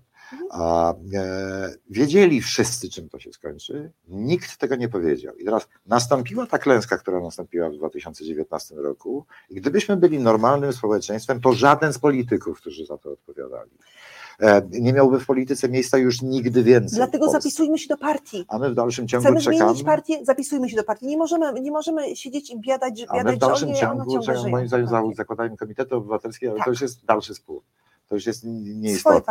Natomiast no, czy w każdym razie y, mamy to, co mamy, dlatego że po klęsce tak spektakularnej jak ta w 2019 roku i tak absurdalnej jak ta w 2019 roku, my czekaliśmy aż w gabinetach politycznych liderów, no fakt, doszedł jeden, a drugi się zmienił e, na korzyść chyba, e, to e, czekamy aż w ich gabinetach dojrzeją polityczne decyzje. Znaczy, jak one dojrzewają, to już mieliśmy milion okazji sprawdzić. My już zmierzamy, zmierzamy do finału, dlatego chciałam poprosić Paweł, znaczy Artur, chciałam poprosić Ciebie o nie podsumowanie tej dyskusji, tylko masz 30 parę lat, jesteś tym pokoleniem wznoszącym, tym pokoleniem, które najczęściej faceci głosują na Konfederację. Y, Nie, 30-parolatki też jeszcze? Tak, do, 50, no, no, do 40 głosują. A, Jezus. Jaką ty masz, znaczy, jakby, jaką ty masz opinię na temat tej sytuacji i działań społecznych, które mog, moglibyśmy podjąć, żeby ją zmienić na tym etapie? Ym, Opinią się podzielę chętnie, tylko też ja też powiem, że nie jestem ekspertem, który zajmuje się analizą profesjonalną sytuacji politycznej. Nie. Ja słucham ekspertów, czytam ekspertów, ale to jest jakieś wyobrażenie, które nie jest może tak precyzyjne. Więc mm, to wyobrażenie mm, y, sumuje się do przekonania, że ci ludzie są zmęczeni, y, głosujący na, na Konfederację, mm, są zmęczeni, zmęczeni tym podziałem na PO i PiS, tym brakiem świeżości, że jednak Donald Tusk zrobił dużo dobrego, jeżeli chodzi o odbudowę Platformy Obywatelskiej, ale też jest to mm, nieatrakcyjna obietnica dla ludzi młodych, że to jest ym, obietnica, która działa na starsze pokolenie, a młodzi ludzie, którzy chcą czegoś nowego, czegoś świeżego, idą w Konfederację i myślę, że dowodem jest to, jak sobie spojrzymy na, na mm, program Konfederacji, A bo co teraz moglibyśmy zrobić? Teraz mamy, mamy No 60 to dni do ponieważ- wyborów, 15 No to ja mogę powiedzieć, co ja będę robić, bo ja przeważnie robię sam rzeczy, więc ponieważ z moją poprzednią mm, akcją nic nie wyszło, żeby właśnie apelować do polityków, no to ja będę starał się mm, zachęcić ludzi do głosowania na młode kobiety, czyli do odświeżenia politycznej i na Pawła też, e, Paweł i młode kobiety, E, Do odświeżenia. E, poczekaj, jeszcze nie wiadomo jak... do odświeżenia tej klasy politycznej, dlatego że tutaj był taki mały spór, że my nie do końca mamy wpływ na to, mm, jak, jak, jakie osoby tam trafiają, to są rzeczywiście najlepsze osoby. No, każdy z nas dos- dostaje kartkę, na której jest kilkadziesiąt osób i jeżeli wykonamy trochę pracy, a ja pomogę w wykonaniu tej pracy, to możemy wybrać osobę raczej, raczej lepszą niż gorszą. Znaczy, wiesz, w Warszawie to jest beznadziejna historia, dlatego że w Warszawie będzie plebiscyt Tusk Minutę versus. Tusk versus Więc- Kaczyński, więc więc, ja ludzie zachęcam- będą głosowali na jedynkę. W, w, na, w skali kraju 37% nas głosuje na jedynki, 14% na dwójki, więc Może a, chociaż ja urwę pół procenta z tych 37%, że tak robią. zawsze warto. Młode kobiety, myślę, że to jest szansa na to, że rzeczywiście coś się zmieni. Ja już od 100 lat na liście partii, jeżeli wiem, że na jakąś partię chcę głosować, to szukam pierwszej kobiety na, na, na, Czyli na, tak, na czyli przez ten drugi, drugi element, pierwsza kobieta. y, Ach, tak. Ja, ja, ja będę głosować na Agatę Diduszko, która, która e, z ramienia lewicy będzie startowała w Warszawie, więc e, Bożena Przyłuska będzie gdzieś tam na Mazurach, e, ale Agata jest moją kandydatką. Czy mogę to powiedzieć? Nie, nie, wiem, czy dziennikarzowi wypada, ale jaka jest twoja rola tutaj? Nie, do końca nie wiem, jaka jest moja rola tutaj.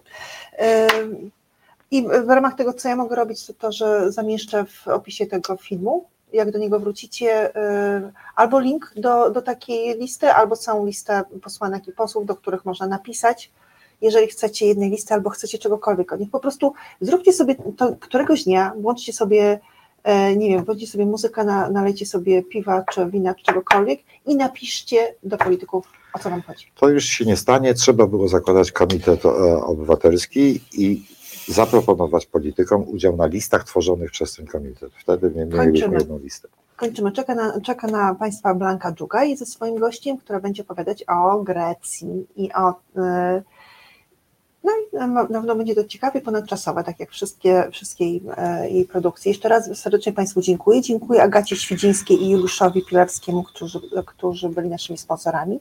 Dziękuję Maciejowi Karnasowi, który był naszym realizatorem oraz moim gościom Pawłowi Kasprzakowi. Ależ to ja dziękuję. e, I Arturowi Wyżykowskiemu, Politykotki, do których e, zajrzenia wam, Was zachęcam. Do widzenia. Do widzenia.